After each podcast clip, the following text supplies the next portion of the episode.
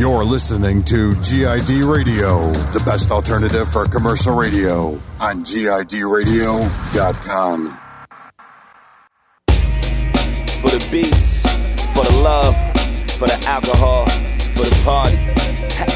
One time, like, okay. Letting the kick ride, letting the snare roll, letting the bottle pour, cups in the airflow. Love what you hear though, everything blap. Feel like the beat is everything, well then everything's back. Ha, letting the speakers blast, letting the beats run. Word to the crate digging, word to machine drums. Get used to it as we proceed. Ha, black radio for the lover, just the beats one blap.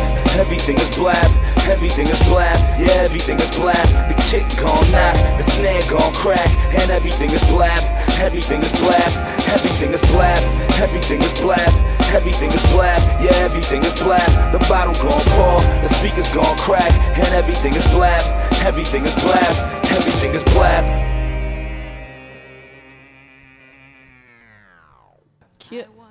What? Whoa, whoa, whoa, whoa, whoa! We're live. We're live. Am I, are we live right now? NYC. What's Oh my going on, God. fams? Yo, Back um, on the air, another NYC. week. Blap on the radio. You know what I'm saying? Illmind's playing some exclusive shit. Yeah, so so uh, for those of y'all tuned in, um, you know, uh, our DJ Eric, um, he's away. He's on tour. He's a superstar. He's a rock star. So dude. he's a rock usual. star. So he couldn't be here today again. I think he's in Portland. We may have to just fire him. Nah. I'm only kidding. Eric, I'm only playing Nah, with you, nah. man. No, we love Eric. Uh, so uh, I'm DJing tonight. I got my laptop, and um, so I guess for most of the backdrop tonight, I'm just pretty much gonna be playing beats, uh, some unreleased shit, uh, some stuff that already came out, maybe some songs, and just like shit that I like. You know what I mean? I'm playing a little Kendrick, and I'll mix it up. But yeah. Um, word. So, Blap on the radio. Uh, man, this is our, our third, no, our fourth episode. Um, and uh, shout out to GID Radio, man. This is uh, this is our new, our home. new home, man. It's our new home for the show. Um, Shout out to Og, shout out to Ray. shout out to Aka Ray, Son man. Ray. Yup, yup. Um, I won't say his other name, according to uh, Stony. We can't we can't start off. We know, can't start our off with that word, with the studio all. manager No, like that. No, No. I'm not gonna do that to him. But uh, shout to GID, man, hooking it up. Um, Stony, yes, sir. how are you? I'm good. I got jet lag, man. I mean, You, Where you you coming here with from? us right now, y'all? You, were, You know you, you went to? I- like you went to Iceland, right? I mean, I was all up in uh, Australia and motherfucking Germany, all that shit, man. See, talk, talk, call Nah, me nah, a nah, nah, nah. superstar. The What- fuck what'd out you here, do? yo. Nah, nah. Stony, what? Nah, So- I just came back from LA. Shout out to LA. Shout out to Native Instruments. They had us in this boot camp room with Wow. the whip on our back for like four days straight. But I came back with a with my gold medal. You know, You have to. you know. I mean, you got to go out there and represent a, as, you know, the you the native instruments who rep in New York. You know, so you have to go out there and really represent. Um, shout, Shout- to Tori, man. Yeah, shout out to Willie B. I mean, Willie, he definitely hollered at a, at a sister. and, You know, You, Damn, you Willie. hooked I love? Willie B, I'm man. sorry I couldn't even see the brother, man. I Oh didn't even ask. man. Sorry, Willie. Yeah, he was on. I had to uh, he was on apologize our on first air. episode, man. Yeah. He was Yeah. on our first Blap episode. So yeah, man. You know, we about to uh, get into some shit. What what happened during the week, so, man? So really, really cool, um, memorable experience for me um, and for a handful of people, uh, which happened uh, what two, three days ago or something like that. This week just went by like fucking flash. Um, but anyway, so uh, shout to Young Guru. Um, for those of you who don't know who Young Guru is, um, he's Jay Z's uh, engineer. Uh, he's been with Jay for a very long time. Uh, mixed some of your favorite records. You know, not only Jay Z stuff. You know, the Blueprint albums. Word. Uh, you're talking Kingdom Come. I mean, everything. You know, Blueprint on. You know what I mean? It was all Guru and uh, a bunch of stuff. I mean, he mixed um, kept uh, the Little Brother album, uh, what the Minstrel Show, and a bunch of stuff. And he's also a dope producer. So he had a, a conference uh, sponsored by iStandard, I believe, at Flux Studios, and it was basically young guru uh, in in a room with about I would say what like ten to fifteen It's people. like ten to fifteen people. 10 to It's real- 15 people. Real, real Shout out, shout out setting, to man. Flux Studios. Shout out to Flux. They So have was- some really great events in that spot. They do. Yeah. So it was super intimate, and um, it was basically Guru in a room for three hours, just basically breaking it down for him. You know, uh, breaking it down as far as like how to become a successful engineer, to um, his pri- you know like intimate experiences, Right. pause that he's had, you know, over the years, like in the studio, and what he's learned over the years, and it's just like priceless information, like you know that's stuff that you you can't go to school and learn. You know you have a veteran like guru who basically taught everything himself and, and and is one of the, one of the most in demand hot producers of today so or, or engineers rather. And um, so we had the pleasure of going in there and, and you know we were talking about a few things and I had the pleasure of um, speaking to the to the students uh, for a little bit too and um, the one uh, the one subject that that resonated throughout the entire conversation was uh, That R word.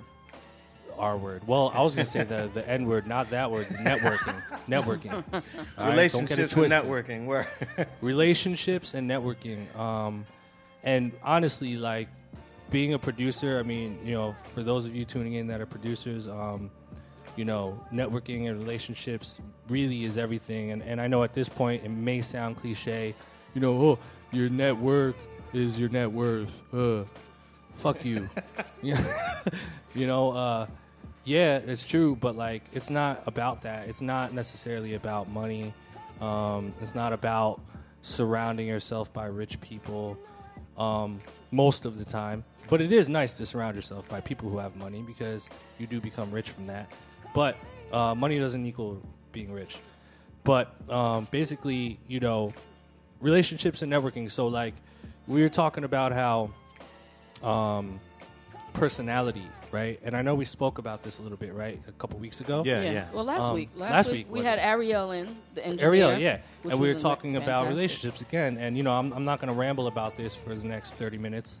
Uh, so you know, you guys can tune into the other episode if you want the full rant. But you know, networking and and and and having uh, uh, an inviting personality really is key to uh, attaining success. Um, you know, it's a people industry, right? So No doubt. you know, whatever money you're making as a producer is somebody writing a check for you, a person, a human being. You know, it's not like you, you know, you're, it's not like a regular job where you sit down and you negotiate a salary and then you get uh, a certain amount of money every, you know, first and fifteenth. Like as a producer, you don't know when your next check is. You have no That's why idea. you gotta stay hustling. Man. you gotta stay on top of it, like like it's your first fucking day doing it. Number one, And then you got to be humble, man. and you I have to be humble. You got to be. And you got to be great at what you're doing. You got to always strive for excellence. If you're not about the excellence, then what is it about? Yeah, exactly. And it really shouldn't be about money. You know, at the end of the day, the thing that I learned was um, money is really just uh, a symbol that, uh, you know, kind of reminds you that uh, you're headed in the right direction. You know, I mean, you know, money comes your way. And, and it's it's a it's the universe's way of reminding you that you need to keep going, and it also allows you to keep going. You know, we're as human beings, we're you know, um, we're at the mercy of needing of of re- being required to have money in order to live, right? Uh, for most people, but uh, you know, so it's just kind of like the, this weird energy about money. So you know, when you when you go out for it, and this is so weird because the beat is is saying, "I thought that money was everything." That's cool. Check it out, guys. Everything. Oh no, he gonna spit, y'all. I Oh, thought no. that money was everything. I gave that to That's a really, mind singing, y'all. a really cool artist rapped over that. Uh, anyway. we have an applause Yeah. Okay, whatever. it's bootleg ass shit. Uh, we need sound effects. Um, but yeah, so I'll say, you know, don't do it for the money and uh, just be a fucking good person. Like, I hate running into people and they just off the bat, you just you just get turned off completely. Well, some know? people just have that energy, yeah, and this is not for everybody. Yeah, yeah. This business is not for everybody. But you know what? I don't know how many times we can tell them. I'm gonna be honest with you. yeah. Like, Yeah. I don't know how many times we can tell them, but But it's like it's so important. I don't care how hot your beats are. if you if you walk if you don't know how to talk to a human, then go talk to a lizard.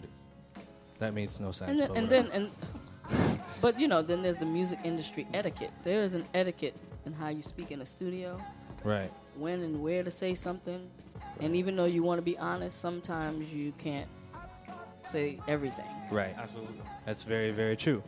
Um, yeah, and then and then also uh, one one other thing that we talked about was uh, well I talked about, um, and it's a thing that a lot of producers aren't really aware of, and I, and I, I stress it because it's so important to know this. Um, just publishing, how publishing and writing works, um, and I was surprised because a lot of um, a lot of the the, the, the people in the room really just had no idea how that stuff worked.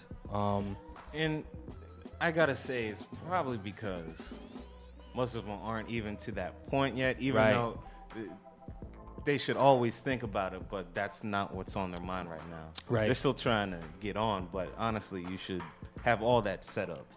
All that stuff should be knowledgeable. And um, I, I, I'm gonna give you guys a jewel, man, because that's you know it's, this is what we do on the radio. The biggest, the biggest word in music business is What? business. business exactly.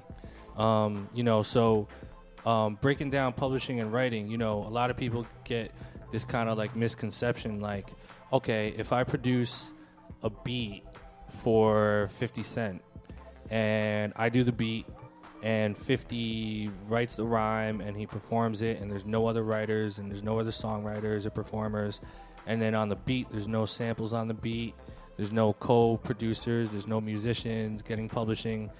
Then yes you were right. We me and 50 cent break uh, break the song in half 50-50 he owns 50% of it and i own 50% of it. You are correct on that end. But it's not 50% writing portion goes to 50 and 50% publishing portion goes to me. No, no, no, no, no, no, no. um, this is how it works. All right. So a song is 100%. Think of it like a pie, right? And you, the, the pie, the song is split into two down the middle. One side of it, which is 50% of it, is the writing portion of the song. The other 50% is the publishing portion of the song. So the thing you have to look at is the writing portion. Now, the writing portion is split into two parts as well. So you split, you know, divide two into 50. What do you get? 25. So writing portion is split into two parts 25% and 25%. One part of the writing portion is the actual writer, it's the writer of the record, right? So uh, if you performed on a record, if you were a songwriter on the record, you get a portion of the writer portion of the writing portion of the song. The other 25%, which is the other half of the writing portion, is the writer slash composer section. That's where the producer comes in. So it's the it's the composer and the writer of the actual music. So if we're me and 50 Cent in the same scenario are splitting the uh, the song, he gets 25% of the writing, okay, because he wrote the song. I didn't help him write it, so he gets all that. And I made the track. I get the other 25% of the writer slash composer portion. Now the publishing portion, I, I look at the publishing portion more like uh, the the the leftover part of the pie, but it's also the, probably the most important part, um, and it usually uh, matches your writing portion. So if I walk away with 25% of the publishing, um, I'm walking away with 25%, or if I'm walking away with 25% of the writing, Right. I'm walking away with 25% of the publishing. Same goes for, for the writer. For 50, he gets 25% of the writer. He also gets 25% of the publishing. Now, let's say me and 50 Cent do a song, and I do the beat, no no no samples or whatever. And let's say Eminem is on the record, right? Let's say Eminem has a verse. So how the how, how do we split that? How do we split that? And I'm show, I'm trying to break down like the correct way to do it.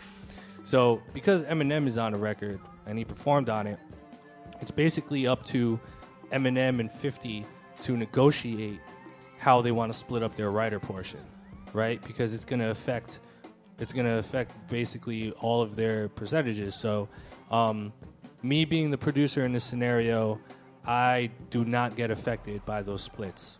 Um, unless un- unless you know M comes in and like co-produces the beat somehow or whatever, I don't get touched. Right. So the writers are at the mercy of splitting it with each other. So let's say they split it down to half. So what's that? 50 Cent writer portion, uh, 12.5. Eminem writer portion, 12.5. Right. And then they also split the publishing the same way, 12.5, 12.5, and then 12.5, 12.5. So what is that? 25%, right? So it, make, it ends up making a lot of sense. Um, you know, 50 ends up walking away with a quarter of the song. 50, uh, Eminem walks away with a quarter of the song, and I walk away with half of the song. And that's how you have to look at it because when there's songwriters involved, the songwriters should not, by any means, be uh, taking away from your writer or publisher portions as a producer, unless it says it in the paperwork and you don't know what the fuck is going on. And I have a, I, means you know, your lawyer did not read that. it means your lawyer didn't read it, or it means you just don't understand how it goes. So producers, remember that. Um, Now, can you give you them? you will split your publishing and your writing to songwriters or not songwriters. I'm sorry, um, musicians, co-producers, whoever is involved with making the actual track. That's that that would be the the correct time to uh, split your publishing with someone.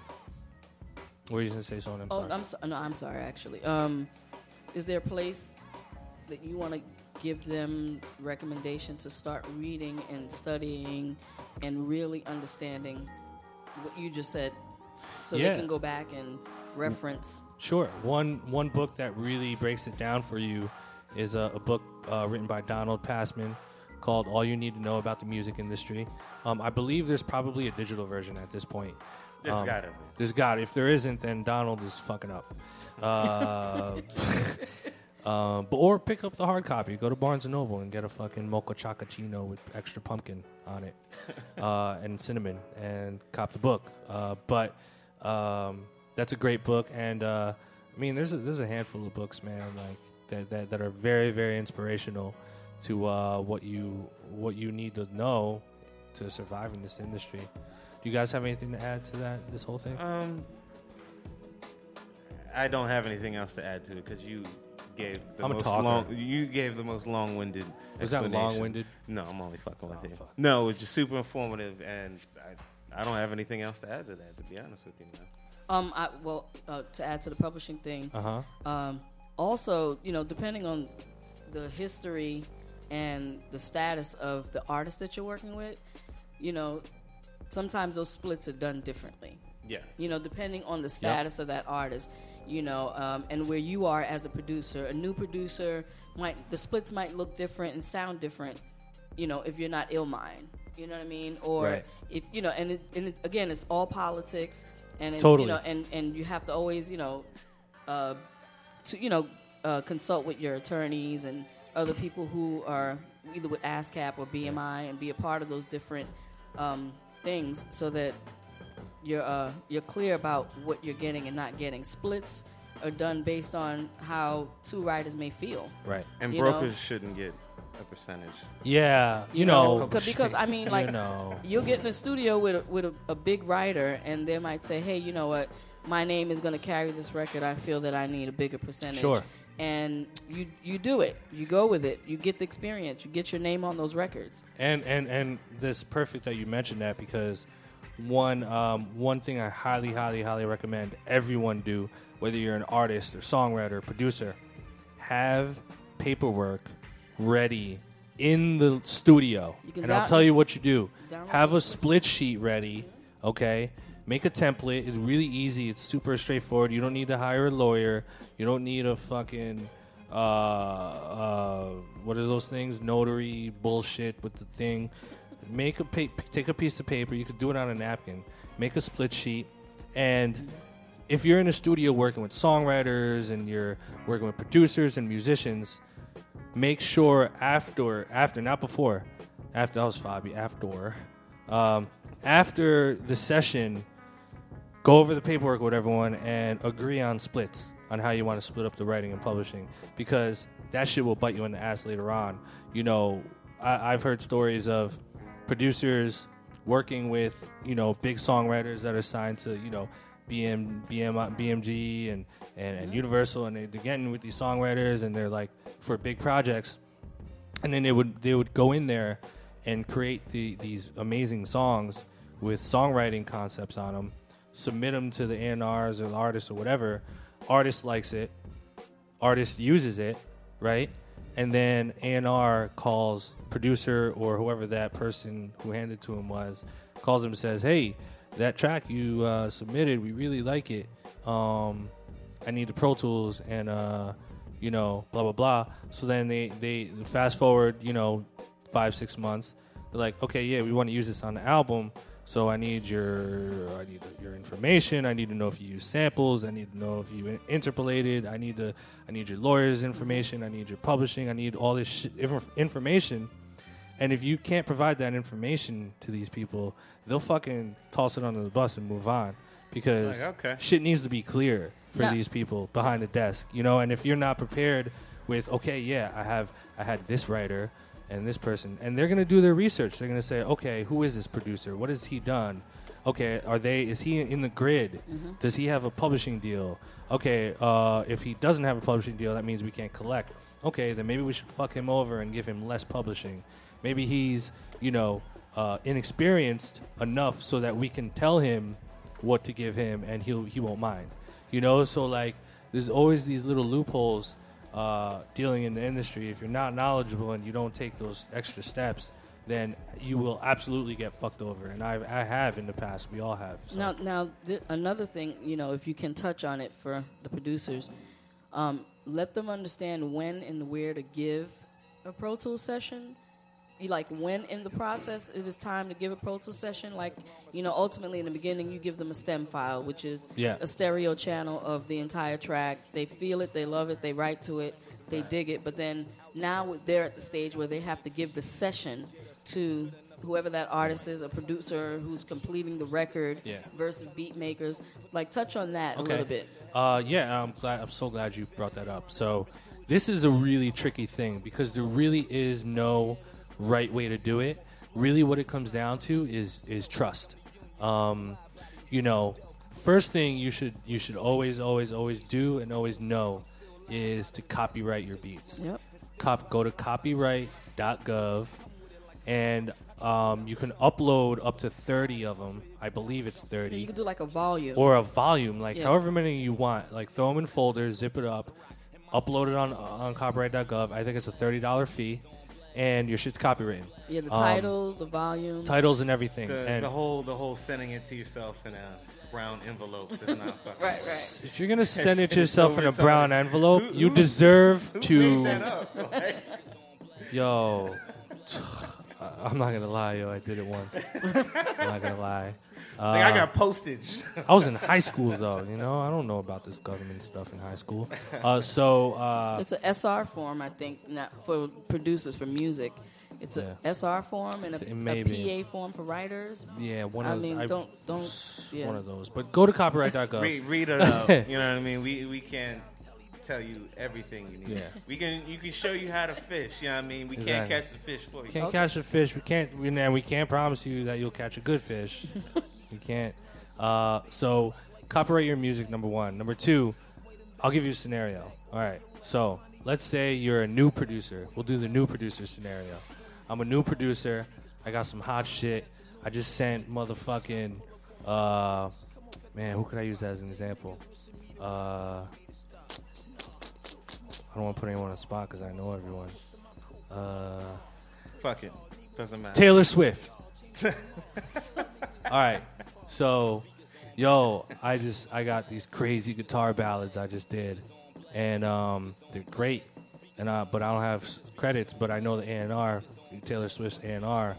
Um, I want to send him some shit. So you send your stuff. Taylor Swift hears it. She likes the shit. She wants to use it. She wants to like mess around with the idea. So A&R comes back to you and says, "Hey, buddy," um, and that's what they'll tell you. They'll say, "Hey, buddy, uh, hey, bud, uh, any way you can send over that Pro Tool session? Uh, Taylor w- likes some of the elements in, and she wants to like co-produce some of it and she wants to kind of mess around with it, um, can we have the Pro Tools session? So you're kind of stuck, right? Because you don't know. A, if you if you give it to them, then you run the risk of your idea being completely redone and reworked, re-performed without you getting any credit. So that's why it goes back to copyrighting your stuff. Because if you copyright an idea, you at least have a fighting chance in court if they try to steal and interpolate your idea. Um, number two, this A&R is looking at you like a new, completely new producer. You probably don't have representation. You probably don't have a good entertainment lawyer. So you absolutely have the um, the underhand uh, in that situation as the producer. So they're going to strong arm you. They're going to say, you know, well, you know, give us the session and you know we'll work it out, whatever. And if you're an excited new producer, you're gonna jump right at it. You're gonna say, okay, word, oh man, Taylor Swift, let me send this session over. And you know, you think everything is going good and blah blah blah. Next thing you know, you know, Taylor a year goes by and Taylor Swift's album comes out and you hear a song that sounds exactly like the one you made. Yeah. And it's happened so many times in the industry. That's not cool. And it's not cool. So when when is the right way to send a Pro Tool session to an artist? It's all about trusting that artist and having that trust relationship with them. Um, if it's your first time dealing with an A&R or, or a bigger artist or even a, an independent artist and they're asking for a Pro Tool session, um, be pretty clear about what's about to happen. You know, have your, your bases covered, but ask as many questions as possible. You need to have information. Um, you know, uh, you know what? Uh, first of all, you should probably request to be in the studio with them. You That know what I'm saying? first- Well, a new, produ- That's- a, new, a new producer, that's almost you not. No, but you have to try at least. You know Yeah, what I'm could saying? try, and, but- and you could pull it off, maybe. You know, if you're a really talented musician and whatever. But um, the first, your first, the best case scenario in that situation would be, well, how about I just come over to you guys and we can all rock together. Um, that would be best case scenario. But then the the conflict with this whole thing is, do I give up the Pro Tools session, um, or do I hold on to it and and risk not even working with this artist because they might come back and say, well, if you're not going to give us a session, then fuck you. We don't want to even use the song. We're going to move on to a different producer. So basically, as a new producer, go risk. for it. You have to risk. You can't it. sit on a track that's not doing That- anything. Exactly, and that's why every single producer you know, and I guarantee this, talk to them, tweet them. I don't care. Every producer you know has gotten fucked over one, at least once, at least. Um, it's that's how you get broken in. It's like breaking your cherry. You know what I'm saying? Uh, Pause. No, I'm not pausing that shit. Pause, Nick. Fuck that. Break your Pause, cherry, B. motherfucker. God damn. you believe this shit, ladies? Oh man, that was. Anyway, Ill, ill mind, um, aggressive, y'all. But no, man, like, yo, I feel for producers, man. Like, you know, I got to go through that too sometimes. So just be careful at the end of the day. That's all I'm saying. God Word, damn it. word. So, You hear those beats? You hear that? so at, at the end, that What's that, that was his that was his experience at Flux Studios. What he talked about. Actually, I mean, It somebody. really, it was. It, It was. It I. I actually got like a, a text from somebody about you Okay, at what Flux was it? Studio, and they were like, "Yo, yo, your man Ilma, he's he's I mean, he's a scientist. This nigga's a genius." Dude. I mean, I'm Asian. It I has was a lot like, to you do know, with it. I was like, He's fourth I was like, yeah, degree he's. wizard I was like, he's belt. reading most cue cards. Asians, most most Asians thing. are very intelligent. No, um, Yeah, I, said, nah, I, man, told, I told them you were reading that. the, you know, the cue cards that Sean was totally holding was. up and everything. You I mean, I was stoked. I was, I, you know, it was weird because I walked in there um, as a student, like totally, like trying to soak up what what Guru was saying, and then I got the curveball request, like, "Yo, Illmind, can you talk to these?" You know, so but it was all that- good. I, heard, I, I heard wanted you did to. an amazing job, and um, you know, Strange for Illmind, he did a fantastic Oh, job. man. And uh, a lot of the cats said that you you said a lot, and they learned a lot from Good. you too. Yeah, so Good. Um, know, and you know, I don't want big ups. anyone. I don't want anyone to get it twisted. Like I think I'm some fucking uh, dude who knows it all. I don't know it all. I learn something new every day, and but you know, I know what it's like to be completely new in this industry, especially as a producer, and just like have not have no guidance. You know, because like a lot of a lot of producers have managers who just don't know what they're doing, and I see it, and it's not cool. Um, you know, so you just uh, you got to rely on yourself at the end of the day. You know what I mean? Now let, us talk about that a little bit. Let's talk about when a producer should really and does really absolutely need a manager. Because you got producers like, yo, I got a manager, whoop de whoop, and they have no placements. They're not getting any work. When does a producer put a management in place in their career? When You know do they start feeling like, okay, I need someone to take This care This is going to be a weird answer. yeah. You should never get to any point where you tell yourself, I need a manager. And I'll tell you why.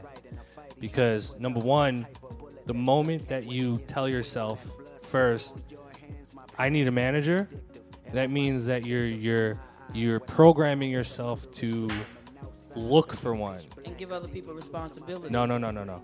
You program your brain to look for one, and when you look for one, you never find the right one, ever.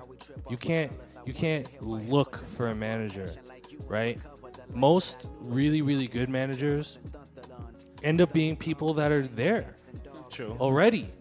I'm telling you. Ones you already basically have a relationship Yes, with. they're usually the know how they guys or the girls who have been in front of you the whole time, and then you get to that point where you have a realization like, oh, oh shit, be my manager, or oh shit, be my whatever, blah blah blah. Um, you know, and and one also big, big, big, big, big thing about a manager is the manager has to believe in you 110%. I'm talking about your manager has to be a fan. Your manager has to love your shit. Your manager has to want to exploit you and exploit your music and, and, and get you paid and get you opportunity because they're they're worth 20% of what you're getting or whatever percentage you guys. So it's in their best in- interest to um, help you out as much as they can. But that's very difficult to do if you have a manager that doesn't believe in you. Um, that's why a lot of times you're it's a better situation to end up with a manager that actually found you. Having a manager that approaches you is always better because there's a good chance that that person is familiar with you.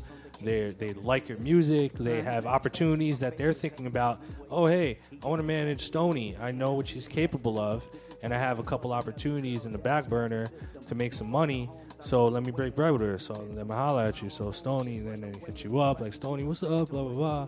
And try to get to know you. So you know you want your manager to, to find you. Uh, most times that works, and it's not the same for everyone. But um, don't look for one. Never ever ever look for one. Um, that shit will come to you. True.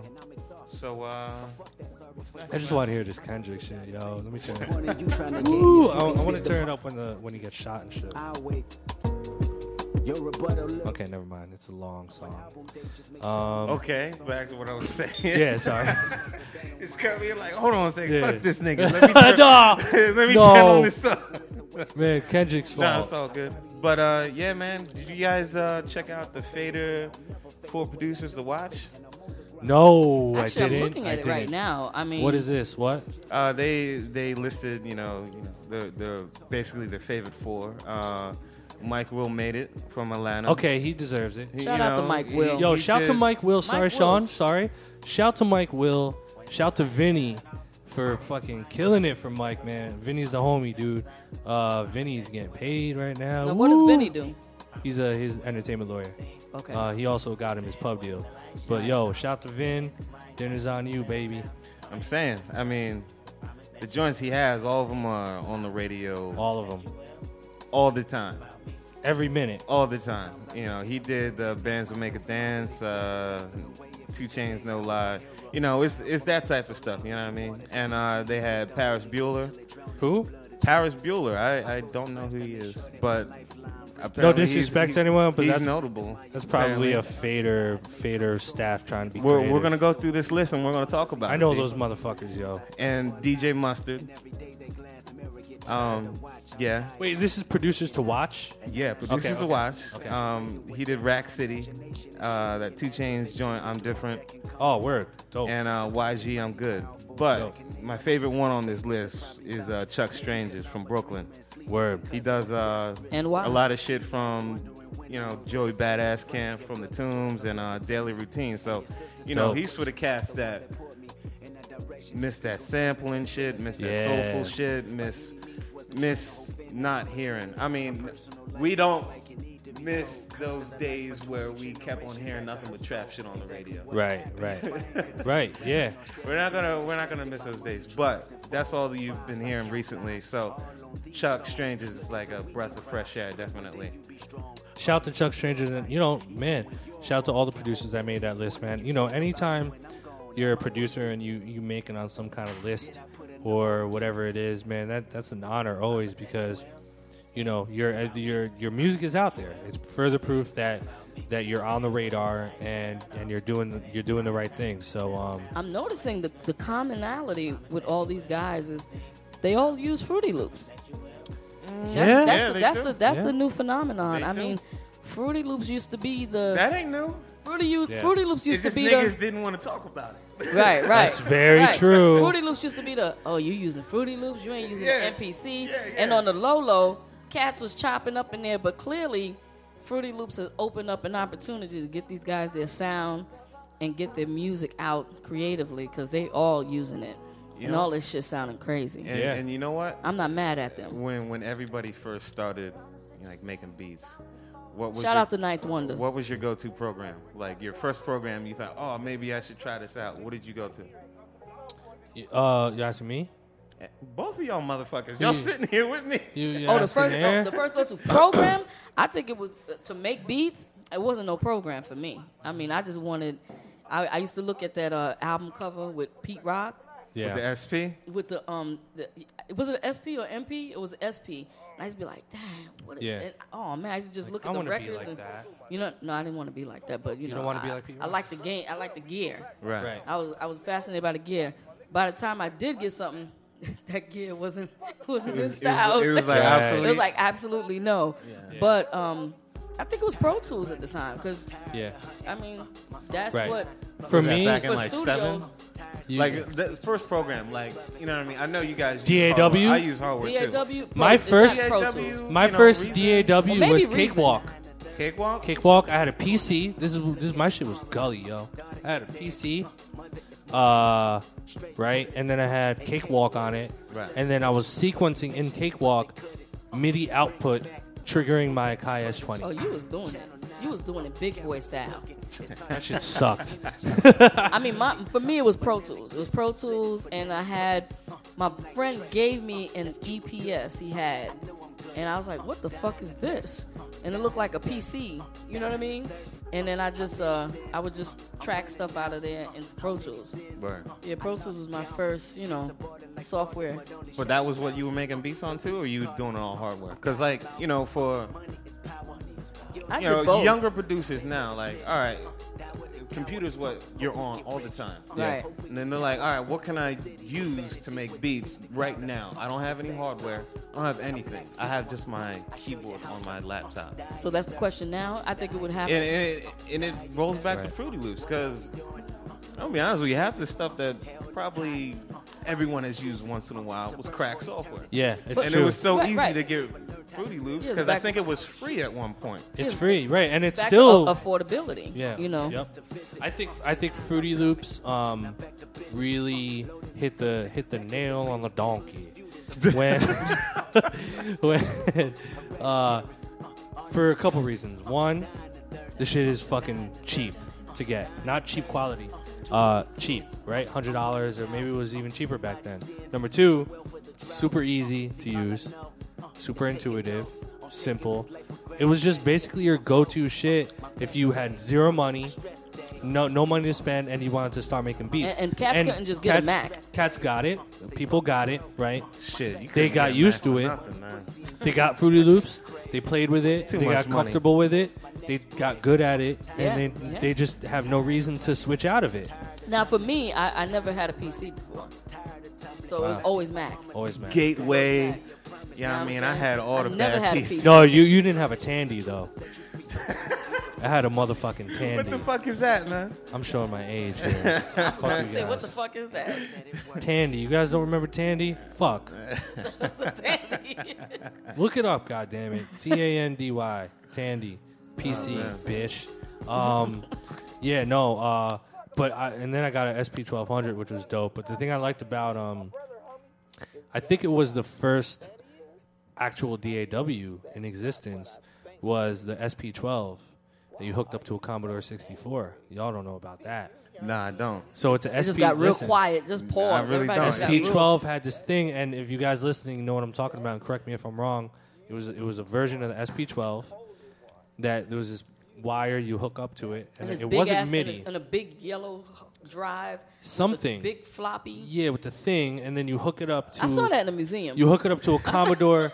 no, listen. You I hook it up saw to a that in the Commodore museum. 64, and it looks like uh, MS DOS type yes. screen, and like the sequencer was asterisks, and you type the asterisks in, and they trigger. the Asian is talking right now. Yo, I was a, n- a computer nerd. Yeah, Y'all don't you know were about playing. What? You were playing Space Invader. No, no, no. I and was you had playing. a dot matrix printer connected to that. I was shit. playing Final Fantasy, making beats. B. I was He's a doing beats before yo. PlayStation. Yo, but that shit paid off because all you cool motherfuckers that used to pick on me in high school, all you fat fuckers now, man, you guys are losers now. Losers, losers. I'm the winner. I'm the winner. You're the loser now. What's wrong with him, y'all? I'm Yeah, only he's kidding. been holding back for I'm only so playing. long. He's I've been right sold now. and He's so going long off. to say that to you losers who used to pick on me. Actually, no, it wasn't even like that. I used to pick on people in high school. Actually, You look like the bully type. Look I at was a bully in, in senior the year. tattoos. Don't lie, man. You a nice dude. Come No, on. no, no. Freshman year, I was mad nice, innocent little Asian dude trying to make friends. Were you the little skinny guy, or because you? I was skinny. Sophomore year, I was um, I was getting cool, but I still was a loser. And then junior year, I just didn't go to school. And then senior Nice. year, I just became a dick. And then and then that was when I was making beats, and then I became uh, not a dick anymore. So That's when the lady started howling at you. no, no, like well, well, yeah, you know, yeah, I, I've done my part. No pause, huh? No pause on that. I've played my part. All right, both of y'all. Let's uh, Music break. Let's do a music Yeah, break. yeah, yeah. Let Let's do a little music I'm break, gonna and we're play- Gonna, we're gonna probably get back to. I don't know. Real quick, did y'all hear that fucking James Brown and Tupac song that's on the Django soundtrack? No, No way. no, no, no, it's fucking no. terrible. Music Really? break. That's All all I right, gotta hold up. I'm gonna play for We you gotta guys. Google it. Put that on Twitter. Tweet that title so we can all listen to it at the same time. It is Listen, terrible. I'm gonna um, I'm gonna play you guys. We're gonna go on a 10 minute music break, and then we got D Prosper coming in soon. Uh, D Prosper is, man, D is my homie. He is uh, a veteran A&R, worked for G Unit, and, and and he also produces and. He's just super OG. He knows a lot of people. Super talented, super genuine guy. Um, he's coming in at 11, I believe. So we're gonna interview him on a number of subjects. Um, and he has an album out too, which is fucking amazing. Wow. Everyone should hear, it, and it's a free album. So we'll put you guys on the game. We're gonna get a little bit of insi- insight from D Prosper. Why don't we send the link of his album so cats can We'll send a to link. it no, we'll send it out. We'll send a link. comes in and Uh, they could like we'll start send it tweeting. out. Right. Yeah. So uh, we're gonna go on a little musical break, ten minutes. I'm gonna play you some shit from my man Masspike Miles. Uh, shout to Sarah J. Um, I did I did a couple joints on here, but uh, this album is really amazing. I love it. So uh, I'll play you some Masspike, and we'll be back in ten minutes, blah, blah, blah, blah, blah. bitch.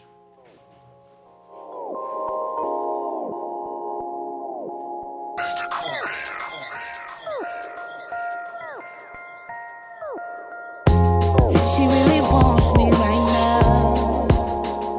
In love with the fact that she dealing with a real boss.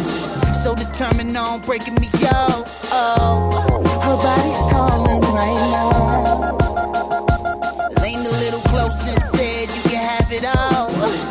Is it cool for my friends to come? Oh, oh, I swear I've encountered moments like this before. Ain't nothing new, no, just a different phase. She said she wants to fly.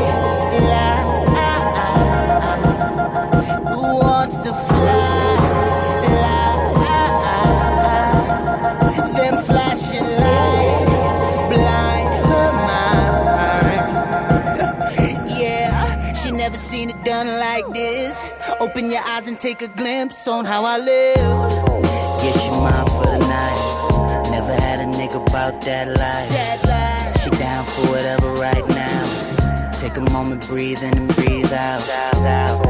Breathe, in deep. Baby, sip a little more and get free. Breathe,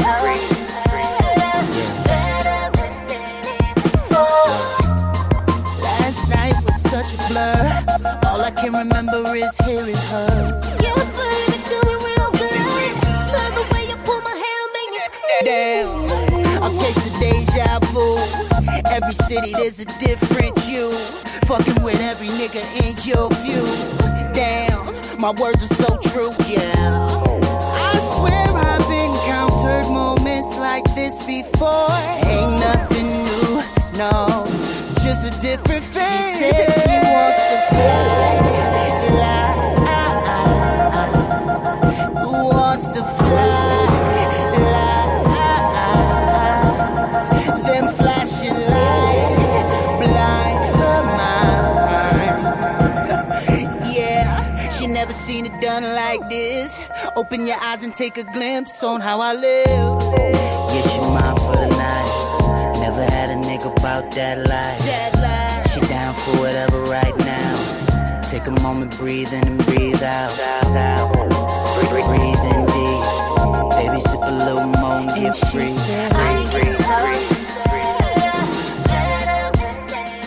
She said she wanna live, but shorty living a lie. She blinded by the lights and living the fast life. Pop said, keep your head up and baby don't cry. B.I.G. told you, baby, the limit it was the sky. That everyday struggle, just trying to stay alive, just to get by, knowing this ain't life. That's why I feel your pain, but shorty she got a brain, but she ain't using the brain. Got a college degree, call it chasing the dream, but this ain't how it seemed. Shorty spreading her legs for spreading the magazine. Bow my head in the church Sunday morning, thought of you and your kids too. Praying to God you don't end up like Ma Campbell. Hey, hey, yeah, she mine for the night. Never had a nigga about. That life.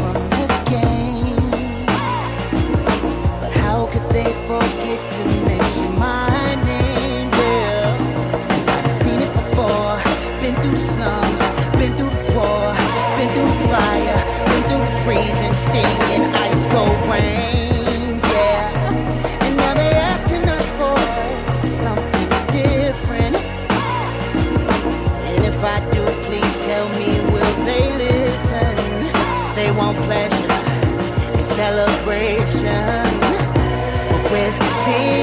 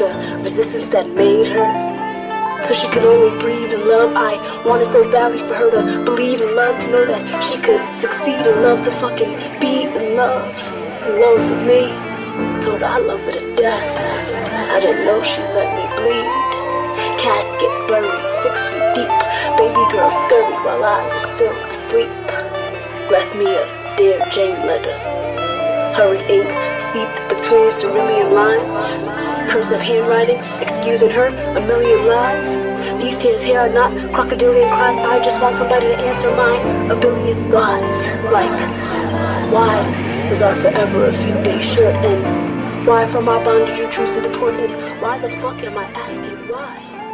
I taught you how to love me, where to love me, why to love Hello. Brat, brat, Yo. brat, brat, brat, brat, brat. Yeah, we're back. Um, shout to uh, ooh, that's a nice fade out. Shout to uh, Masspike Miles, man. That's like one of my favorite mixtapes to come out uh, as of late. Um, you know, I got a couple jams on there, but that's not really why I like it. I hate my songs on there. I Plug, actually plug. love all the other songs. Uh, but uh, yeah, uh, Blap on the radio. Welcome back. Um, we have a special guest with us. We're gonna talk to him in about a couple, of what, like two, three minutes. We'll get him on. Uh, so Shout out to GID Radio. Shout man. to GID I mean, Radio. the new Um, home. They showed Yeah, us I mean, love. now you can now you can tune uh, into us, you know, via UStream. Alright. Tune in through your your phone. You can, You can tune in into your through phone. Through iTunes also. So Wow, iTunes, your phone, your tablet, your iPad. and you can live stream and talk to us live. You could you could tweet us and talk shit to us. You could do all that stuff. But you do that anyway, so it's totally fine. Yeah, you do that anyway. Hate- Um, haters. So shout to GID Radio and also shout to uh, the homie Pumpkinhead, who's just in the building. Um, you know, he has his radio show here at GID before us. He's got this really really dope show coming up. Um, it's called The Classics, a '90s hip hop revival. Um, doors open at 9 p.m. 15 at the door. It is taking place Friday, December 28th. So that's the Friday uh, after Christmas. And it's at Public Assembly in Brooklyn. And uh, who we got performing, man? Just a who's who of legends, man. we Just got the back of the flyer is crazy. Yeah, the back is retarded. Uh, you got the artifacts. Hold on, you let me got grab one. you got the juggernauts. You got uh, uh, uh, cellar dwellers. You got Mr. Man from the Bush Babees, Vast Aire, Cannibal Ox, Polyrhythm Addicts. Man, Polyrhythm Addicts used to be my favorite. Uh, Oh, Signs got of Mr. Life, Signs Oh. of Life, uh, House of Reps, um, Vince the Bundy, uh, Mr. Live, L-Fudge, Yesh, uh, and Shout of out- course PH, man. Shout out to Khalil. Wow, Mr. Man, huh? Yeah, shout out to Mr. That's Man. dope. Uh, this is going to be a legendary night. So if you you know if you're trying to, you know, uh, revive your your love for for hip hop and the shit we, we, we grew up on. Um, definitely check the show out. So it's at Public Assembly in Brooklyn. Um, and that's Friday, December 28th. Shout out to Pumpkinhead, man. That's gonna be a dope ass show. Word. I'll be I'll be there as a fan. You know what I mean? These guys are legends.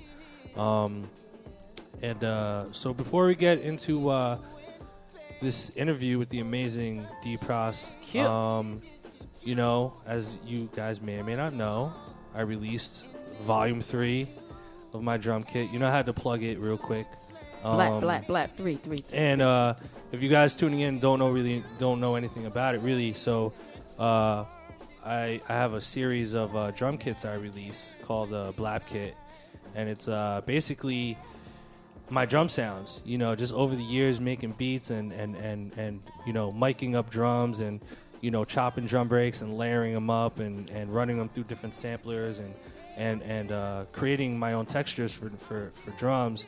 Um, you know, I've I was able to collect a, a, a good handful of them. So one day I decided to release uh, my actual kits for you guys to use because you know a big thing about producers uh, formally, and I had a little Twitter rant earlier about it was you know there was a, there was a long period of time where a producer was really kind of adamant in not sharing their drum sounds.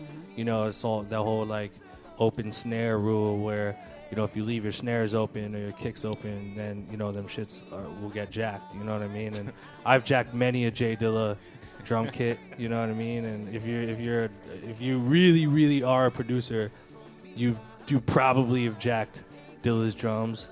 Um, I've jacked Pete Rock, you know, and not jacked as in I'm disrespecting him, but like those guys' drums just sounded so good to me that like I used to chop them up and, and program my own shit. So basically, you know, long story short, I collected my own drums and, and, and released them to the public for sale. And uh, I just released uh, Blap Kit Volume 3 uh, last night, and it, it's doing pretty well. People are, are receiving it pretty well. So, um, you know, my goal for the whole Blap Kit really, it's not even about the money. It's more so about um, just trying to help inspire producers and upcoming producers and even established producers, whoever's getting the kit, to to just have those sounds and kind of create new textures and, and find inspiration.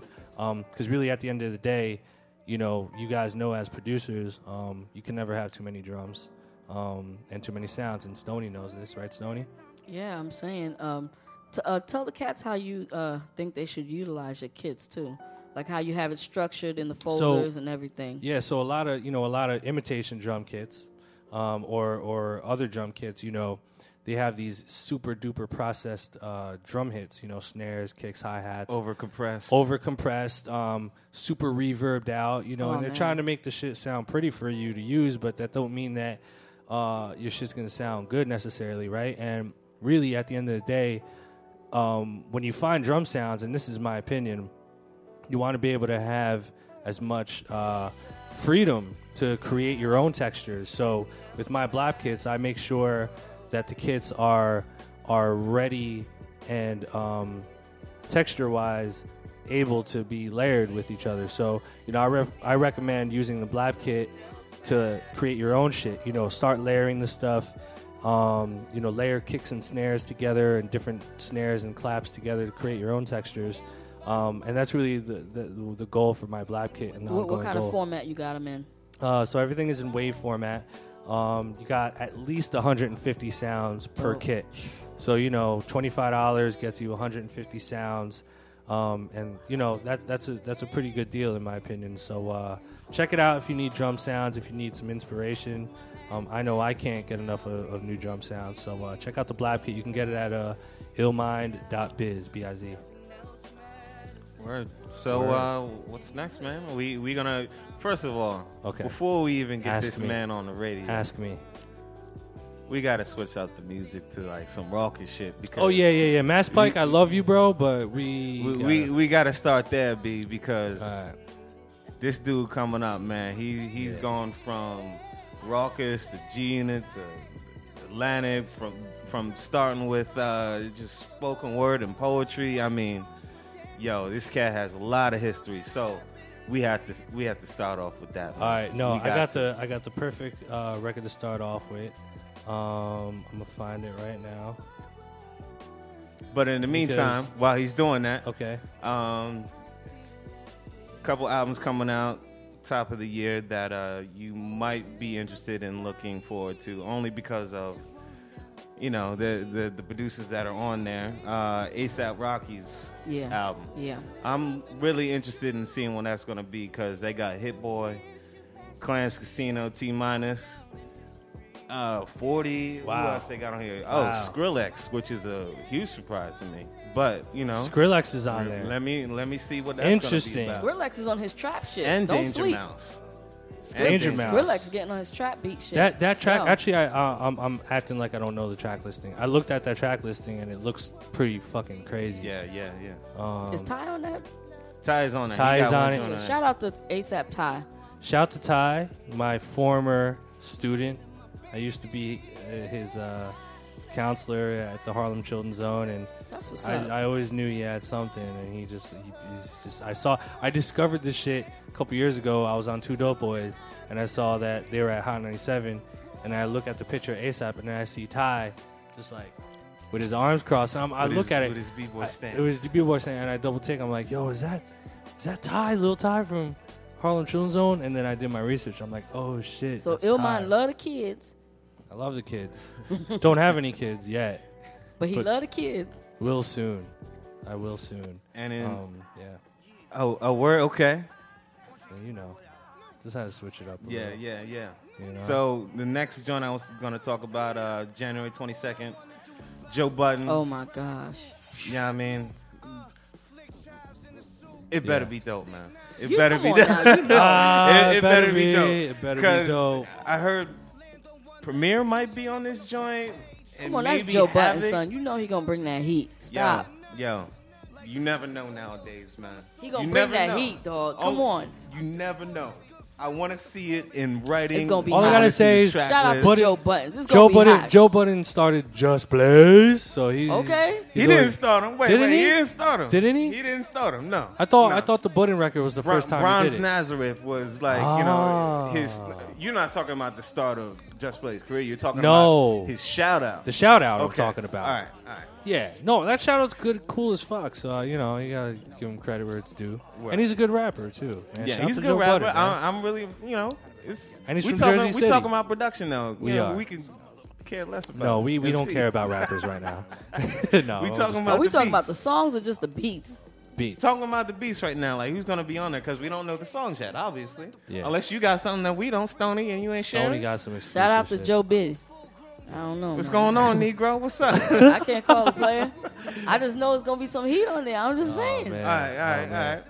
All right, so well, yeah, man. Let, let's bring on the homie. Without further ado, yes, sir. Cute. We got the how we got to intro D first properly. So we got amazing, amazing, amazing. This man D is like I've known D for a while now, and um, man, just he's just a, an amazing dude, man. Just overall, like I don't even like calling him an A&R. He he he is an A&R and he was an A&R and he's got so much rich experience in the industry dealing from like Sean was saying earlier, you know, the Rawkus era to even producing uh, on some of the Rawkus stuff to you know shifting to when he was with G Unit and then hollering at me on MySpace. I'm sure D remembers that. Uh, and and you know and and literally that that MySpace message you know pretty much shifted my entire career and you know this man is responsible for really you know breathing new life into my career and and, and introducing me to a new, world so um I want y'all to really welcome uh D, my man D Prosper man come on let's get it thank you thank you we need uh we need like a, need a, a, gunshot or some shit. Yeah. Thank you for having me on Blap. Welcome Cute. to be here. I'm happy to be here. uh D first of all thanks for taking the time out No know? problem, no problem. Can you hear me loud and clear? yeah yeah D you're good you hear yourself Yeah, I hear Okay, myself. good. I'm cool. Uh, so thank you for, for, for coming through to Blap on the radio, man. Um, Can I say thank you for wearing that sweater? Oh, thank you. Ladies, he got the Spike Lee mm. official See. Mm, mm. classic I see that. joint. Let's let's. I'm gonna take a picture and tweet that. That is you, you a gotta classic right understand her history, man. She she's so stuck on the visuals, but now we have a camera, so It's even- Now she can finally tell the ladies to tune in and all that. Sweet. That's I great. was- That's great. That- the- I mean, the sweater is classic, y'all. The sweater is Come dope. on. Thank you. You got four you. acres and come on. yeah, we're taking it back. It there. is. We're trying to bring that era back. So Alright. that's, Yeah. that's that's kind of the era that um that um that that was just a fresh era for me that, that stained in my in my brain and, and Yeah. helped lead the course to my life. So uh, Yeah. that's why I'm That's- trying to pay honor with that, or at least with the music contribution that I just dropped, which is uh, ATOM 12 12 12. Yes, Word. uh, man. Let's let's before before we even go to the other stuff, I really want to um yeah, let me load on the music. It's pretty blatant. You know, just actions, voice just cuts right through that shit.